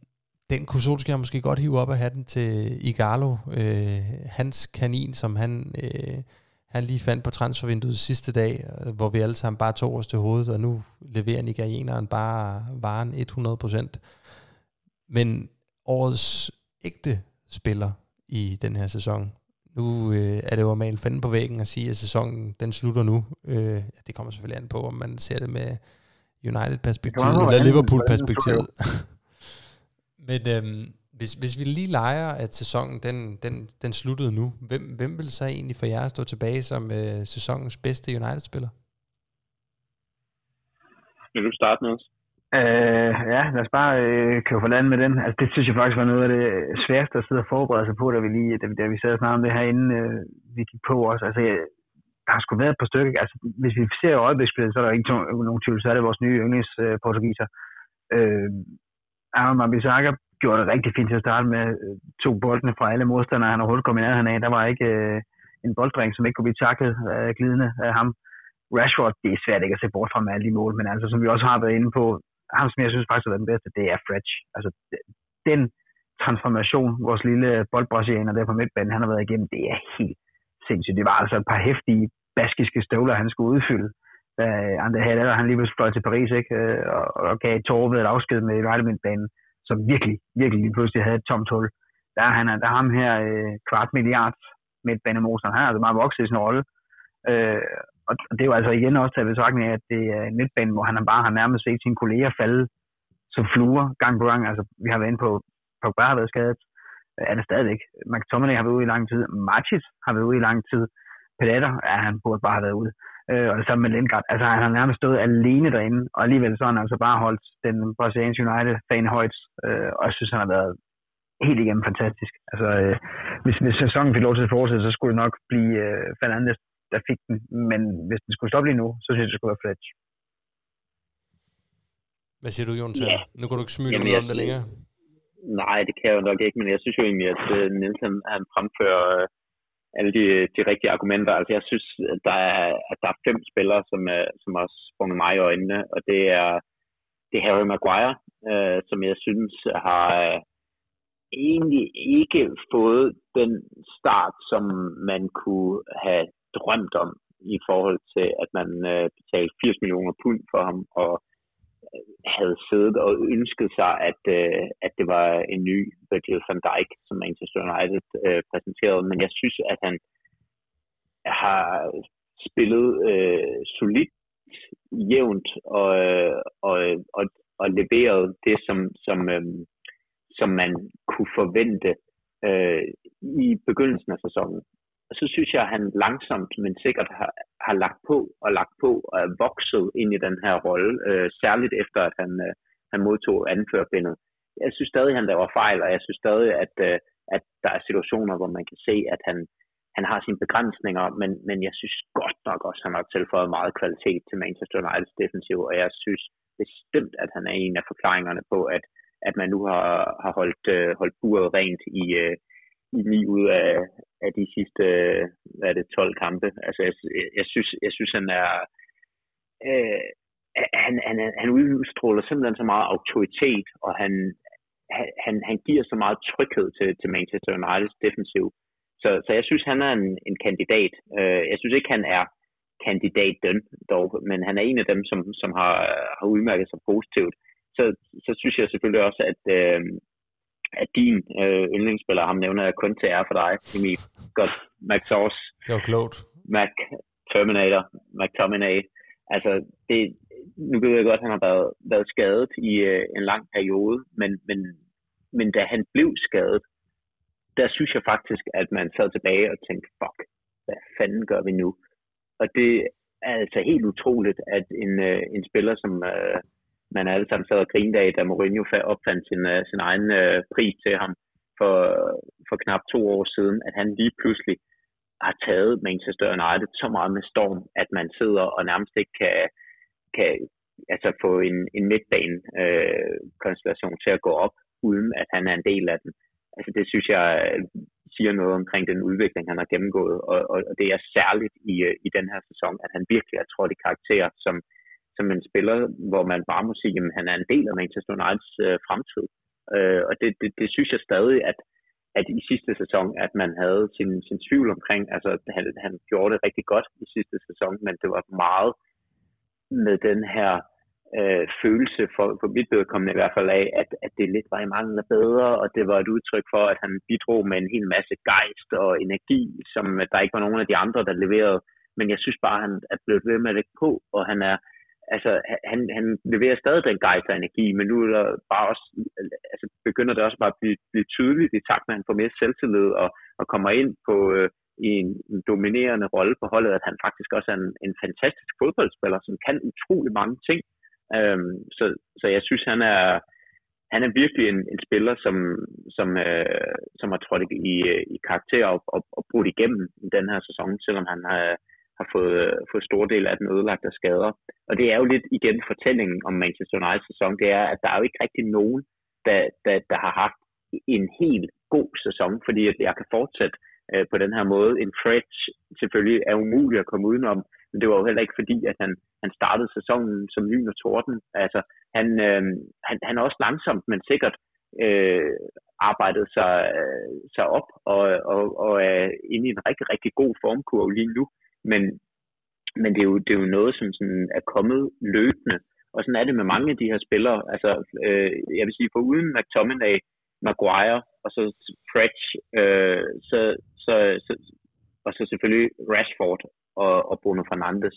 Altså, det, det, det, er, det er de spillere, som, øh, som jeg synes øh, vil, øh, vil kandidere til, til årets spillere. Men jeg vil stadig sige, at Rashford, det han nåede at levere, inden han blev skadet i, øh, i den periode på en, en ti kampe eller sådan noget, øh, lige op til sin skade.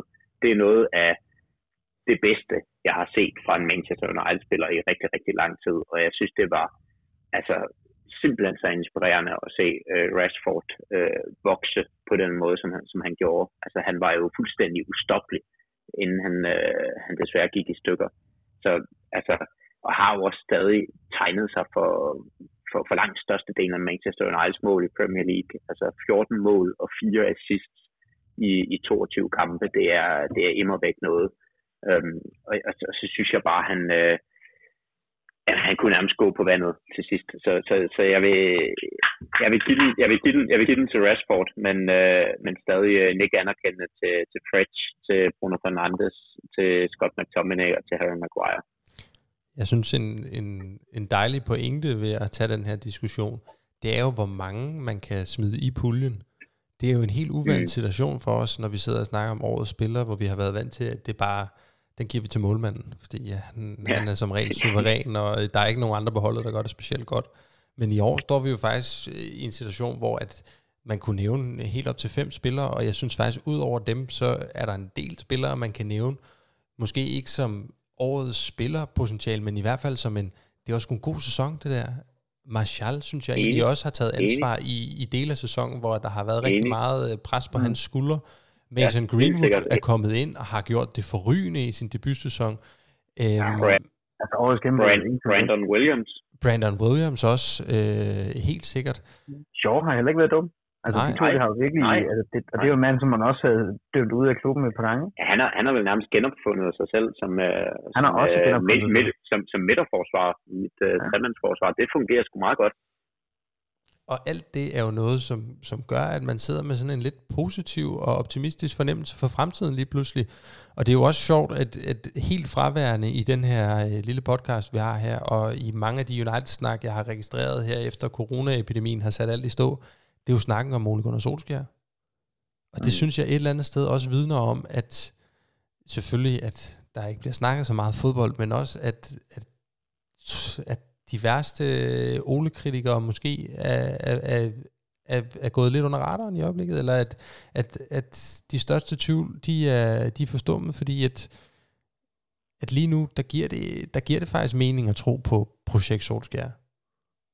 Ja, men på det, altså det, det er jo også lige så meget et udtryk for, at, at fans er, er taknemmelige, så længe at, at der kommer sejre.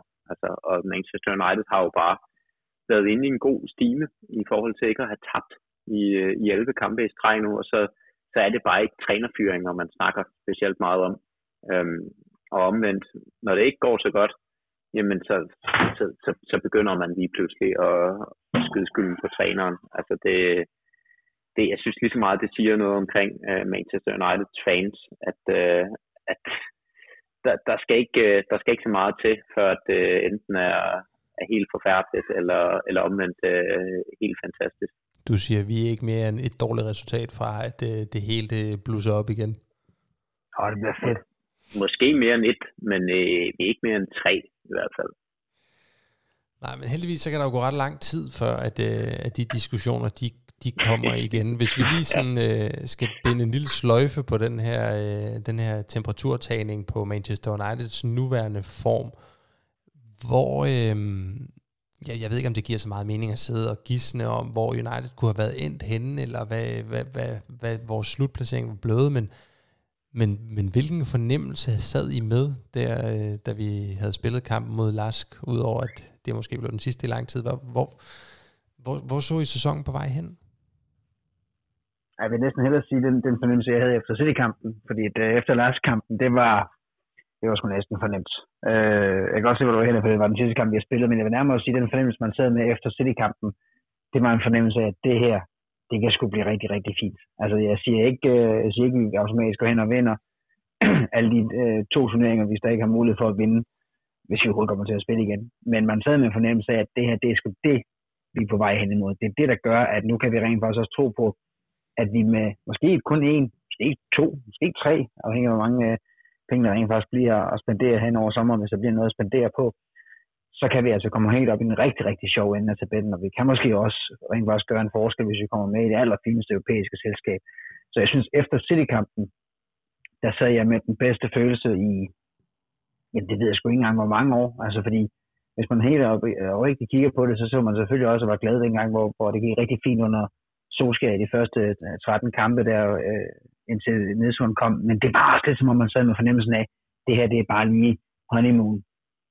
Nu, så, så kom, så man vidste, at hverdagen ville ramme. Det gjorde den også. Det var eddermame noget af en hverdag. Nu er vi så begyndt at få det rigtig godt igen. Det her, det er ikke honeymoon. Det her, det er måske det, Solskjær han rent faktisk kan, og det er måske det United, som Solskjær rent faktisk er begyndt at få til at vise sig fra sin bedste side. Så det kan sgu ud godt. Jamen altså...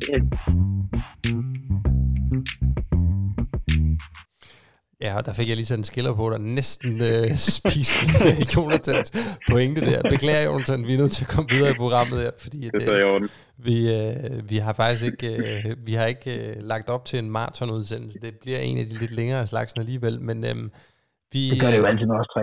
Ja, det, det er selvfølgelig rigtigt, men øh, jeg synes, vi skal stoppe nu med at sidde øh, og gisne om, hvor at United-sæsonen kunne have været endt henne, fordi det er jo et eller andet sted bare gnedet salt i såret. Vi er alle sammen, øh, øh, kan vi vel godt sige lige ud, pænt træt af, at øh, der ikke er noget fodbold længere, øh, og jeg ja, tror, at vi alle sammen, vi... Øh, Vi render rundt med lidt den samme frustration over, at der hverken i weekenden eller i midtugen er nogle af de der kampe der. Altså lige nu, Lige nu, i dette minut, der havde vi jo siddet og set en smask lækker øh, returkamp øh, mellem øh, Manchester United og L A S K Linz på Old Trafford. Men uh. øhm, der går jo altså øh, en rum tid, før at øh, det bliver aktuelt igen. Og øh, til at slå tiden ihjel ud over og øh, passe børn og øh, bage surdejsbrød, hvad, øh, hvad i alverden kan man så få tiden til at gå med? Det øh, lovede vi jo i starten, at vi ville komme med noget constructive journalism, og øh, give nogle bud på, nogle tips og tricks til, hvordan at, øh, man undgår at blive fuldkommen sindssyg i de her øh, fodboldløse tider her. Og jeg ved ikke, har I, øh, har I nogle gode esser i ærmet, gutter, som, øh, som man kan øh, kaste over? Jamen altså, nu øh, har jeg læst mig frem til, at øh, Steve har jo øh, frigivet det øh, fantastiske øh, tidsfordriv øh, at øh, computerspil, øh, Football Manager, frem til den øh, tredivte marts.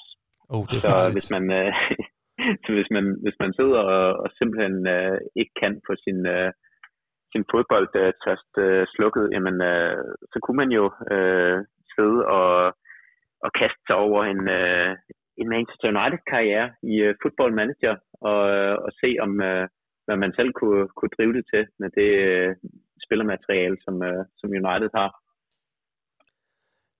Det tror jeg er et spil, som der er mange, der har et forhold til. Det har jeg i hvert fald. Jeg kan huske, nu har jeg holdt mig væk fra det i, i en del år, fordi at det er en tidsluger, og øh, man ender med at sidde med sådan nogle, nogle gem, hvor at der lige pludselig står, når man skal, når man skal save spillet, at øh, man skal huske at skifte underbukser, eller øh, noget af den dur der. Så øh, jeg har ikke installeret det den her det... omgang. Men, øh, Ja, det er nemlig det værste ved det. Det er en ærlig tidsluger, som, øh, som gør en opmærksom på ens misbrug. Ja, men øh, et, et godt bud på, øh, på noget, man kan øh, beskæftige sig med. Øh, jeg har øh, så sent som i går lagt en, øh, en lille artikelanbefaling op på Old Traffer punktum d k med øh, nogle gode United-bøger, man øh, kan få fingrene i og, øh, og, og, og læse, som man jo gør med bøger. Øh, der findes jo et utal af forskellige biografier og øh, sportsbøger omhandlende Manchester United. Nogle af dem er gode, nogle af dem er rigtig gode, og nogle af dem er simpelthen lige til at lukke op og skide i. Jeg øh, har læst lidt af hvert, tror jeg, og øh, jeg har anbefalet øh, Roy Keanes første selvbiografi, Jeg ved ikke, om der er nogen af jer to, der har læst den, men øh, den fra to tusind og to. Det er... Øh... Nej, jeg har faktisk aldrig læst den. Jeg kan faktisk ikke engang huske, om jeg har læst den, eller om det er nummer to. Jeg har en af dem stående på, min, på mine fodboldbøger og hylder, men jeg kan faktisk ikke huske det. Og lige nu her, hvor jeg sidder, der kan jeg kun se en af de hylder, men de andre bøger, de står inde, på, inde i mit viskeskab. Den er, øh, den er fantastisk, og den er lidt sjovere at læse end toeren, synes jeg, fordi i toeren, der er han blevet ret meget en bitterkont, som specielt har et horn i siden på Sir Alex Ferguson. Og øh, jeg, øh, jeg synes, at øh, Roy Keane, han er rigtig, rigtig sjov, men jeg synes, at han er allersjovest, når han er på Uniteds hold, hvis I forstår, hvad jeg mener. Og øh, det er han altså i den her, og han er som altid kompromisløs og, og ærlig, og øh, det synes jeg er øh, en af de fedeste sportsbiografier, der nogensinde er skrevet, i hvert fald af dem, jeg har læst. Udover det har jeg anbefalet øh, den om øh, Erik Cantona, og en, den Gary Neville har skrevet. Øh, en bog, der hedder Forever Young, der handler om en øh, ungdomsspiller i Manchester United ved navn Adrian Dorothy, som øh, blev anset for at være lige så god som Ryan Giggs, måske endda bedre. Og i nitten halvfems, der tilbød Alex Ferguson ham en femårig kontrakt, og forsikrede ham en fremtid som, som stjernespiller. Men øh, den unge nordirer, som han var, han fik aldrig sin debut, og... Øh, Hans liv, det sluttede på tragisk vis dagen før hans syvogtyve-års fødselsdag. Det er en fodboldthriller, som, øh, som også maler et ret, øh, et ret interessant og bedrøvende billede af, hvordan at, øh, talentudviklingen øh, i Manchester United foregår, og hvad der sker med dem, som ikke lige klarer det sidste spring op. Det, det er en hjerteskærende, men også dybt fascinerende bog, synes jeg. Så den kan godt anbefales. Forever Young af Oliver Kay. Og så, øh, hvis man gerne vil vide mere om Øh, over øh, købs øh, overtaget af Manchester United, altså der Glazers overtog klubben, og øh, også om øh, udviklingen af F C United of Manchester, den her gruppe fans modsvar til øh, Glazers køb af United, så er Red Rebels en, øh, en rigtig god øh, bog at starte med, skrevet af John Paul O'Neill. I kan finde dem alle sammen ind på øh, Old Trafford punktum d k, hvis I ikke lige kan huske det, men, men det er jo en anden måde at øh, at slå karantænetiden ihjel på, det er ved at øh, stikke snuden i bøgerne. Og hvis man ikke gider øh, stikke den så meget i bøgerne, så er der jo stadigvæk altså også Twitter, som i disse dage nærmest eksploderer meget mere i fodbold end øh, på kampdage. Det, det er sgu meget sjovt at se, hvordan klubberne de, de synes, at den her mulighed for virkelig at køre nogle member berries ned i halsen på deres øh, fans og alle andre omkring den. Altså, de viser gamle kampe, de viser gamle klip, og de lader også fans bestemme, hvad for en... Øh, og sådan en good feeling, vi skal gå i seng på, inden vi går ind og, og hygger og sådan noget dyne, om man så må sige. Øh, så det er altså også fantastisk at sidde og følge med i der. Øh, jeg synes selvfølgelig også, en, en god fodboldbog, en, en, en god fodbolddebat, det skal selvfølgelig foregå online. Og ellers synes jeg faktisk, at det er måske lidt mærkelig, uh, mærkelig anbefaling, men jeg synes faktisk, uh, Sunderland til at die, Netflix-serien, den er fremragende. Altså den handler om en klub, som ingen altså rigtig har det store tilhørsforhold til, udover at Kim var den manager på tidspunkt. Og vi har haft nogle spillere på leje der til og sådan noget, men at se, hvordan den her klub her, Sunderland, bare imploderer og, og bare fuldstændig øh, nærmest ved at gå bankerot. Det er eddermame med et indblik og en timing af de her dokumentarister, som har lov til at være med på siden i, i godt et års tid, der er uhørt, og det kunne ikke være skrevet bedre i Hollywood. Det er en, en fantastisk, fantastisk serie, som jeg glæder mig vanvittigt meget til at se næste sæson af. Så den vil jeg da også anbefale, hvis nu vi skal prøve at se, om vi kan få lidt reklamepenge i kassen fra Netflix af. Der kan man altså gå ind og se den sæson. Og jeg synes jo bare, at det generelt bare er godt at følge med ind på, på Twitter. Nu kan man se ham, uh, Statman Dave, han har begyndt at, uh, at simulere vores kommende kampe via, via FIFA. Uh, indtil vi har vi slået uh, Tottenham med et nul. Uh, Marti scorer, og så har vi også slået vundet et nul over LASK. Uh, Angel Gomes, der kom på tavlen, så det, det, det ser ud til, at vi klarer det ganske fint. Selvom vi ikke spiller, så i, via Statman Dave, så gør vi det jo fantastisk. Ja, og hvis man, hvis man absolut vil øh, lade skærmen vinde over bøgerne, så øh, har jeg også bemærket, at der er rigtig mange, der har glæde af at gense gamle United-kampe i øjeblikket. Der er vist nogle forskellige muligheder. Jeg tror både, at øh, via Play, via Sat, de har, øh, de har lagt gamle Champions League-finaler op, øh, og jeg har ladet mig fortælle her til aften også, at man inde i Manchester Uniteds app lige nu kan se den legendariske kamp mellem øh, United og Juventus fra nitten nioghalvfems, hvor en øh, vis ier, vi, øh, vi også lige snakkede om før, han, øh, han spillede en, en helt udmærket kamp. With a captain's goal. Exactly. Ja, og udover det, hvad, øh, hvad, hvad, hvad med podcast? Hvad, hvad kan man forvente her? Åh, oh, nu er der radiotavs, nu skal vi passe på. Ja. Jamen altså, vi, vi har, vi har jo svært kom med, kom med en udmelding, der er lige så god som Premier League og F A's. Jamen det er klart, det er lige på dig, så vil de tilbage omkring træffelmarts, træffelmarts, hvad vi gør. Nej, vi har jo vi har selvfølgelig snakket lidt, altså vi, vi, vi vil selvfølgelig også forsøge at komme, komme ud med nogle, øh, nogle podcasts her. Det, der er jo selvfølgelig ikke så været med de mange, der smider afsted med, men internt i vores lille Old Traffer.dk team, der har vi jo også snakket om, det kunne være sjovt at høre fra nogle af de skribenter, som vores øh, lytter måske nærmest mest af alt kun ser navnet på i, i en byline. Lige høre, hvordan de oplever hele det her øh, coronakarantæne. Øh, og ellers så, så vil vi også forsøge at gribe fat i nogle af de spørgsmål og input, som også vores se og, og, og lytter undskyld er kommet med. Altså der, der kommer rigtig mange gode ting, som du også var inde på, Emil. Det her med, hvad kan den her afbrydelse betyde for, for, hele, for hele transfer? Hele det økonomiske i det, hele, hele trupsammensætningen øh, frem mod næste sæson, øh, hvis den kommer til at begynde igen, som den plejer. Og det er noget af det, som vi begynder at kigge på. Og vi sidder også og kigger på måske at få lavet nogle øh, telefoninterviews øh, med, med, med kilder, som man normalt måske ikke kunne få lov til at snakke med. Så der kan der, øh, uden at skulle love for meget, så laver vi bare en F A og siger, at øh, der kommer noget engang. Det var en rigtig fornuftig udmelding, det der, Niels. Det synes jeg.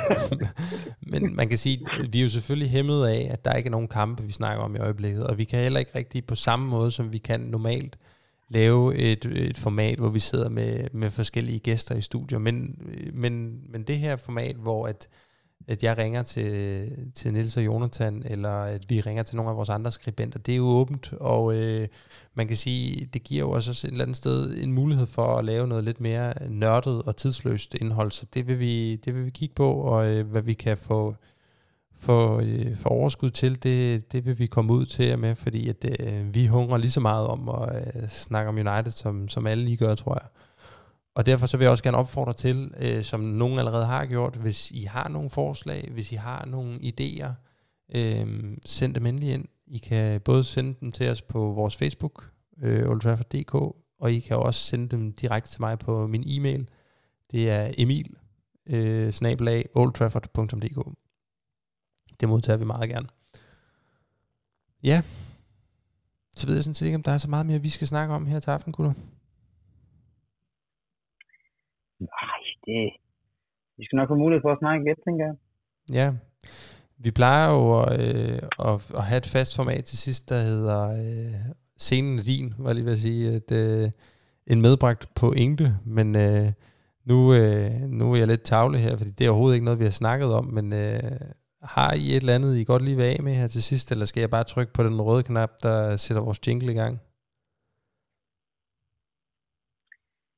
Nej, altså jeg, jeg synes egentlig ikke, at øh, jeg synes det er sjovt, hvordan at øh, i den her corona-tid, øh, hvor man jo egentlig burde have, have masser af, af tid og overskud til at, at give sig i kast med alle mulige projekter eller tænke alle mulige store tanker, så har, så har der for, for mit eget vedkommende været, været rimelig meget ro og rimelig meget slukket for, for alt faktisk.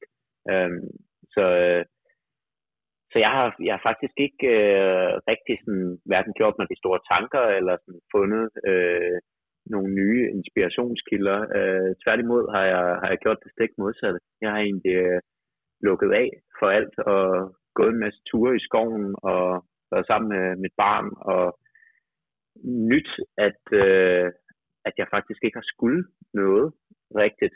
Så, øh, så det... Øh, Det er faktisk det, som har, som har fyldt i mit øh, liv her på det sidste. Det er, at, øh, at der ikke rigtig har, har været noget at, at stå op til på samme måde, som, som der plejer. Og det faktisk har, har været ret rart, egentlig. Um, så hvis jeg skal give noget videre, så vil det være at, at, at prøve at, at byde den her stilhed og øh, ro velkommen. Og, og prøve at se, hvad... hvad det egentlig kan, ja, kan give, at, øh, at, man, øh, at man ikke partout skal fylde sig med, med et eller andet øh, stimulans udefra. Ja, omfavn. Jeg måske også, øh, det jeg synes, det var rigtig god. Øh, øh, nej, vi har ikke rigtig forberedt noget, men jeg synes jo også måske, det, altså, som vi også var inde på, det her, hele den her podcast, vi sidder og laver nu, det er jo for at, at give noget af den øh, stimulans, noget af det, udfyldt det tomrum, som, som Jonatsen også var inde på, er, er ja, ret hard at have en gang imellem. I skal selvfølgelig høre vores podcast, det er klart, men, men derudover, men, så nu stille Men jeg synes også, det er, det er altid relevant at holde for øje, at altså, vi sidder her i en, i en meget mærkelig tid, som vi også har været inde på et par gange. Det kan ikke undgå at fylde masser af hverdagsspillet og, og masser af hverdagstankerne, og det vil det også gøre de næste mange uger. Men altså, vi har også set, hvordan hele, hele verdenssamfundet efterhånden er ved at finde sig på samme fod, og vi har set, hvordan fodboldstjerner verden over også går sammen for at gøre en god gerning. Vi har, der er jo simpelthen så utallige mange eksempler på det, så jeg gider næsten engang starte med at nævne dem. Vi har også set igennem historien, hvordan vi har været udsat for ting og sager, som er slemme før. Altså, München-ulykken står som det mest klareste, og den kom vi sgu også igennem som klub, vi kommer også igennem som fans, og det er ikke fordi, når der skal drages parallelt mellem et flystyrt og så en verdensomspændende pandemi, som tager livet af ufattelig mange tusind, og højst sandsynligt desværre også kommer til det. Men vi er altså stadig altid på vej mod nogle gode tider. Det kan godt være, der kommer hver tider lige om lidt, men der kommer altid gode tider ude i fremtiden, og det er det, vi også altid skal huske på i det her. Og i de gode tider, der venter der også dejlige kampe med United, der venter dejlige snakke med dine United-kammerater, der venter dejlige pints, som du skal sidde og hælde ned i, svælge sammen med dine bedste venner, når du sidder og ser Rashford score til tre et i tillægstiden mod City, og vi rent faktisk vinder pokalen igen. Ja, og, og lidt i forlængelse af det, Niels, så, så vil jeg godt dele en lille ting også, fordi at jeg havde egentlig lagt mig i selen, inden vi gik i gang med at optage den her podcast, at nu skulle det ikke blive noget med, at vi skulle sidde og rådgive nogen som helst omkring noget med corona, fordi det synes jeg virkelig, at det skal vi lade, det skal vi lade dem, der har forstand på det, om ikke at jeg... Det lader dronningen om. Lige præcis, og det er ikke fordi, jeg sidder med fuldskæg og en baseballcap og leger Jürgen Klopp her, men øh, det, det, det synes jeg, at der er nogen, der har bedre forstand på, end vi har. Men jeg har selv haft en diskussion med nogle af mine bekendte om det her med, hvor seriøst skal vi tage det her med at gå ud, og øh, kan det virkelig passe, man skal lægge så meget bånd på sig selv, og hvor stor en forskel gør det, om jeg lige tager en enkelt øl nede i Nyhavn, for eksempel. Og der, der, det, den, den pointe, jeg er kommet med, som er lidt i forlængelse af det, du sagde, Niels, det er det her med, det er røvkedeligt, og det er røvsurt, og det er måske lidt abstrakt, at, øh, at det er en smitte, man ikke engang ved, om man bærer, men at vi tager hensyn til dem, som er mere udsatte end os selv, men det er ikke særlig sådan stor pris at betale og lægge lidt bånd på sig selv. Og forestil jer lige alle sammen, om, om det så bliver om fire uger, om det bliver om otte uger, eller om det bliver om tolv uger, det aner vi ikke, men når vi på et eller andet tidspunkt kommer ud på den anden side, og det gør vi jo, prøv at forestille jer, hvor fucking fedt det bliver, når vi alle sammen skal ud og have den øl sammen igen, og vi alle sammen skal på stadion igen, og vi alle sammen skal til koncert igen, og det bliver jo helt euforisk at tænke på, når vi på et eller andet tidspunkt, syv ni tretten bank under bordet, i løbet af den her sommer her, bliver lukket på græs igen. Hvor mm. fantastisk det bliver. Så øh, skal vi lige, hvis I har noget tilbage i de der øl der, skåle, skåle på det til sidst, og så øh, sige tak for øh, den første øh, af måske flere øh, disse ekstraordinære, ekstra gode podcast i krisetid. Det synes jeg. Og så synes jeg også, at jeg synes, nu, nu virker det så også, det er overhovedet ikke indsluttet noget som helst, men jeg synes også, at vi skal slutte af med vores øh, lille kampråb, som jeg har fået indført her, som den aller sidste verden siger. Øh, så når vi har taget en tår, så kan vi næsten lige tage ned og så bare tage vores øh, afslutningskampråb på hver eneste podcast. Det er en aftale. Ja, jeg er klar. Skål først. Skål. Åh, oh, så nu kan jeg så bare næve. Kæft, det er godt. Jeg sidder bare her med en Tuborg Classic. Men, øh, jeg sidder helt ekstravagant med et glas vin. Uh, han er fin på den filosofen, hva'? Ja, jeg drømmer mig tilbage til Sir Alex Ferguson-dagene. Men Barbaries. Præcis. Tæller du ned, Niels? Øh, jeg skal sige tre, to, et, og så gør vi det. Lad os gøre det. Er I klar? Yes. Ja. tre, to, et. Come on, Come on United. United. Det kan vi måske godt øve lidt bedre til næste gang. Ja, det er det med næste gang. Det er skoler, og jeg synes, at jeg heller lige i stedet første gang, men det kom vi til.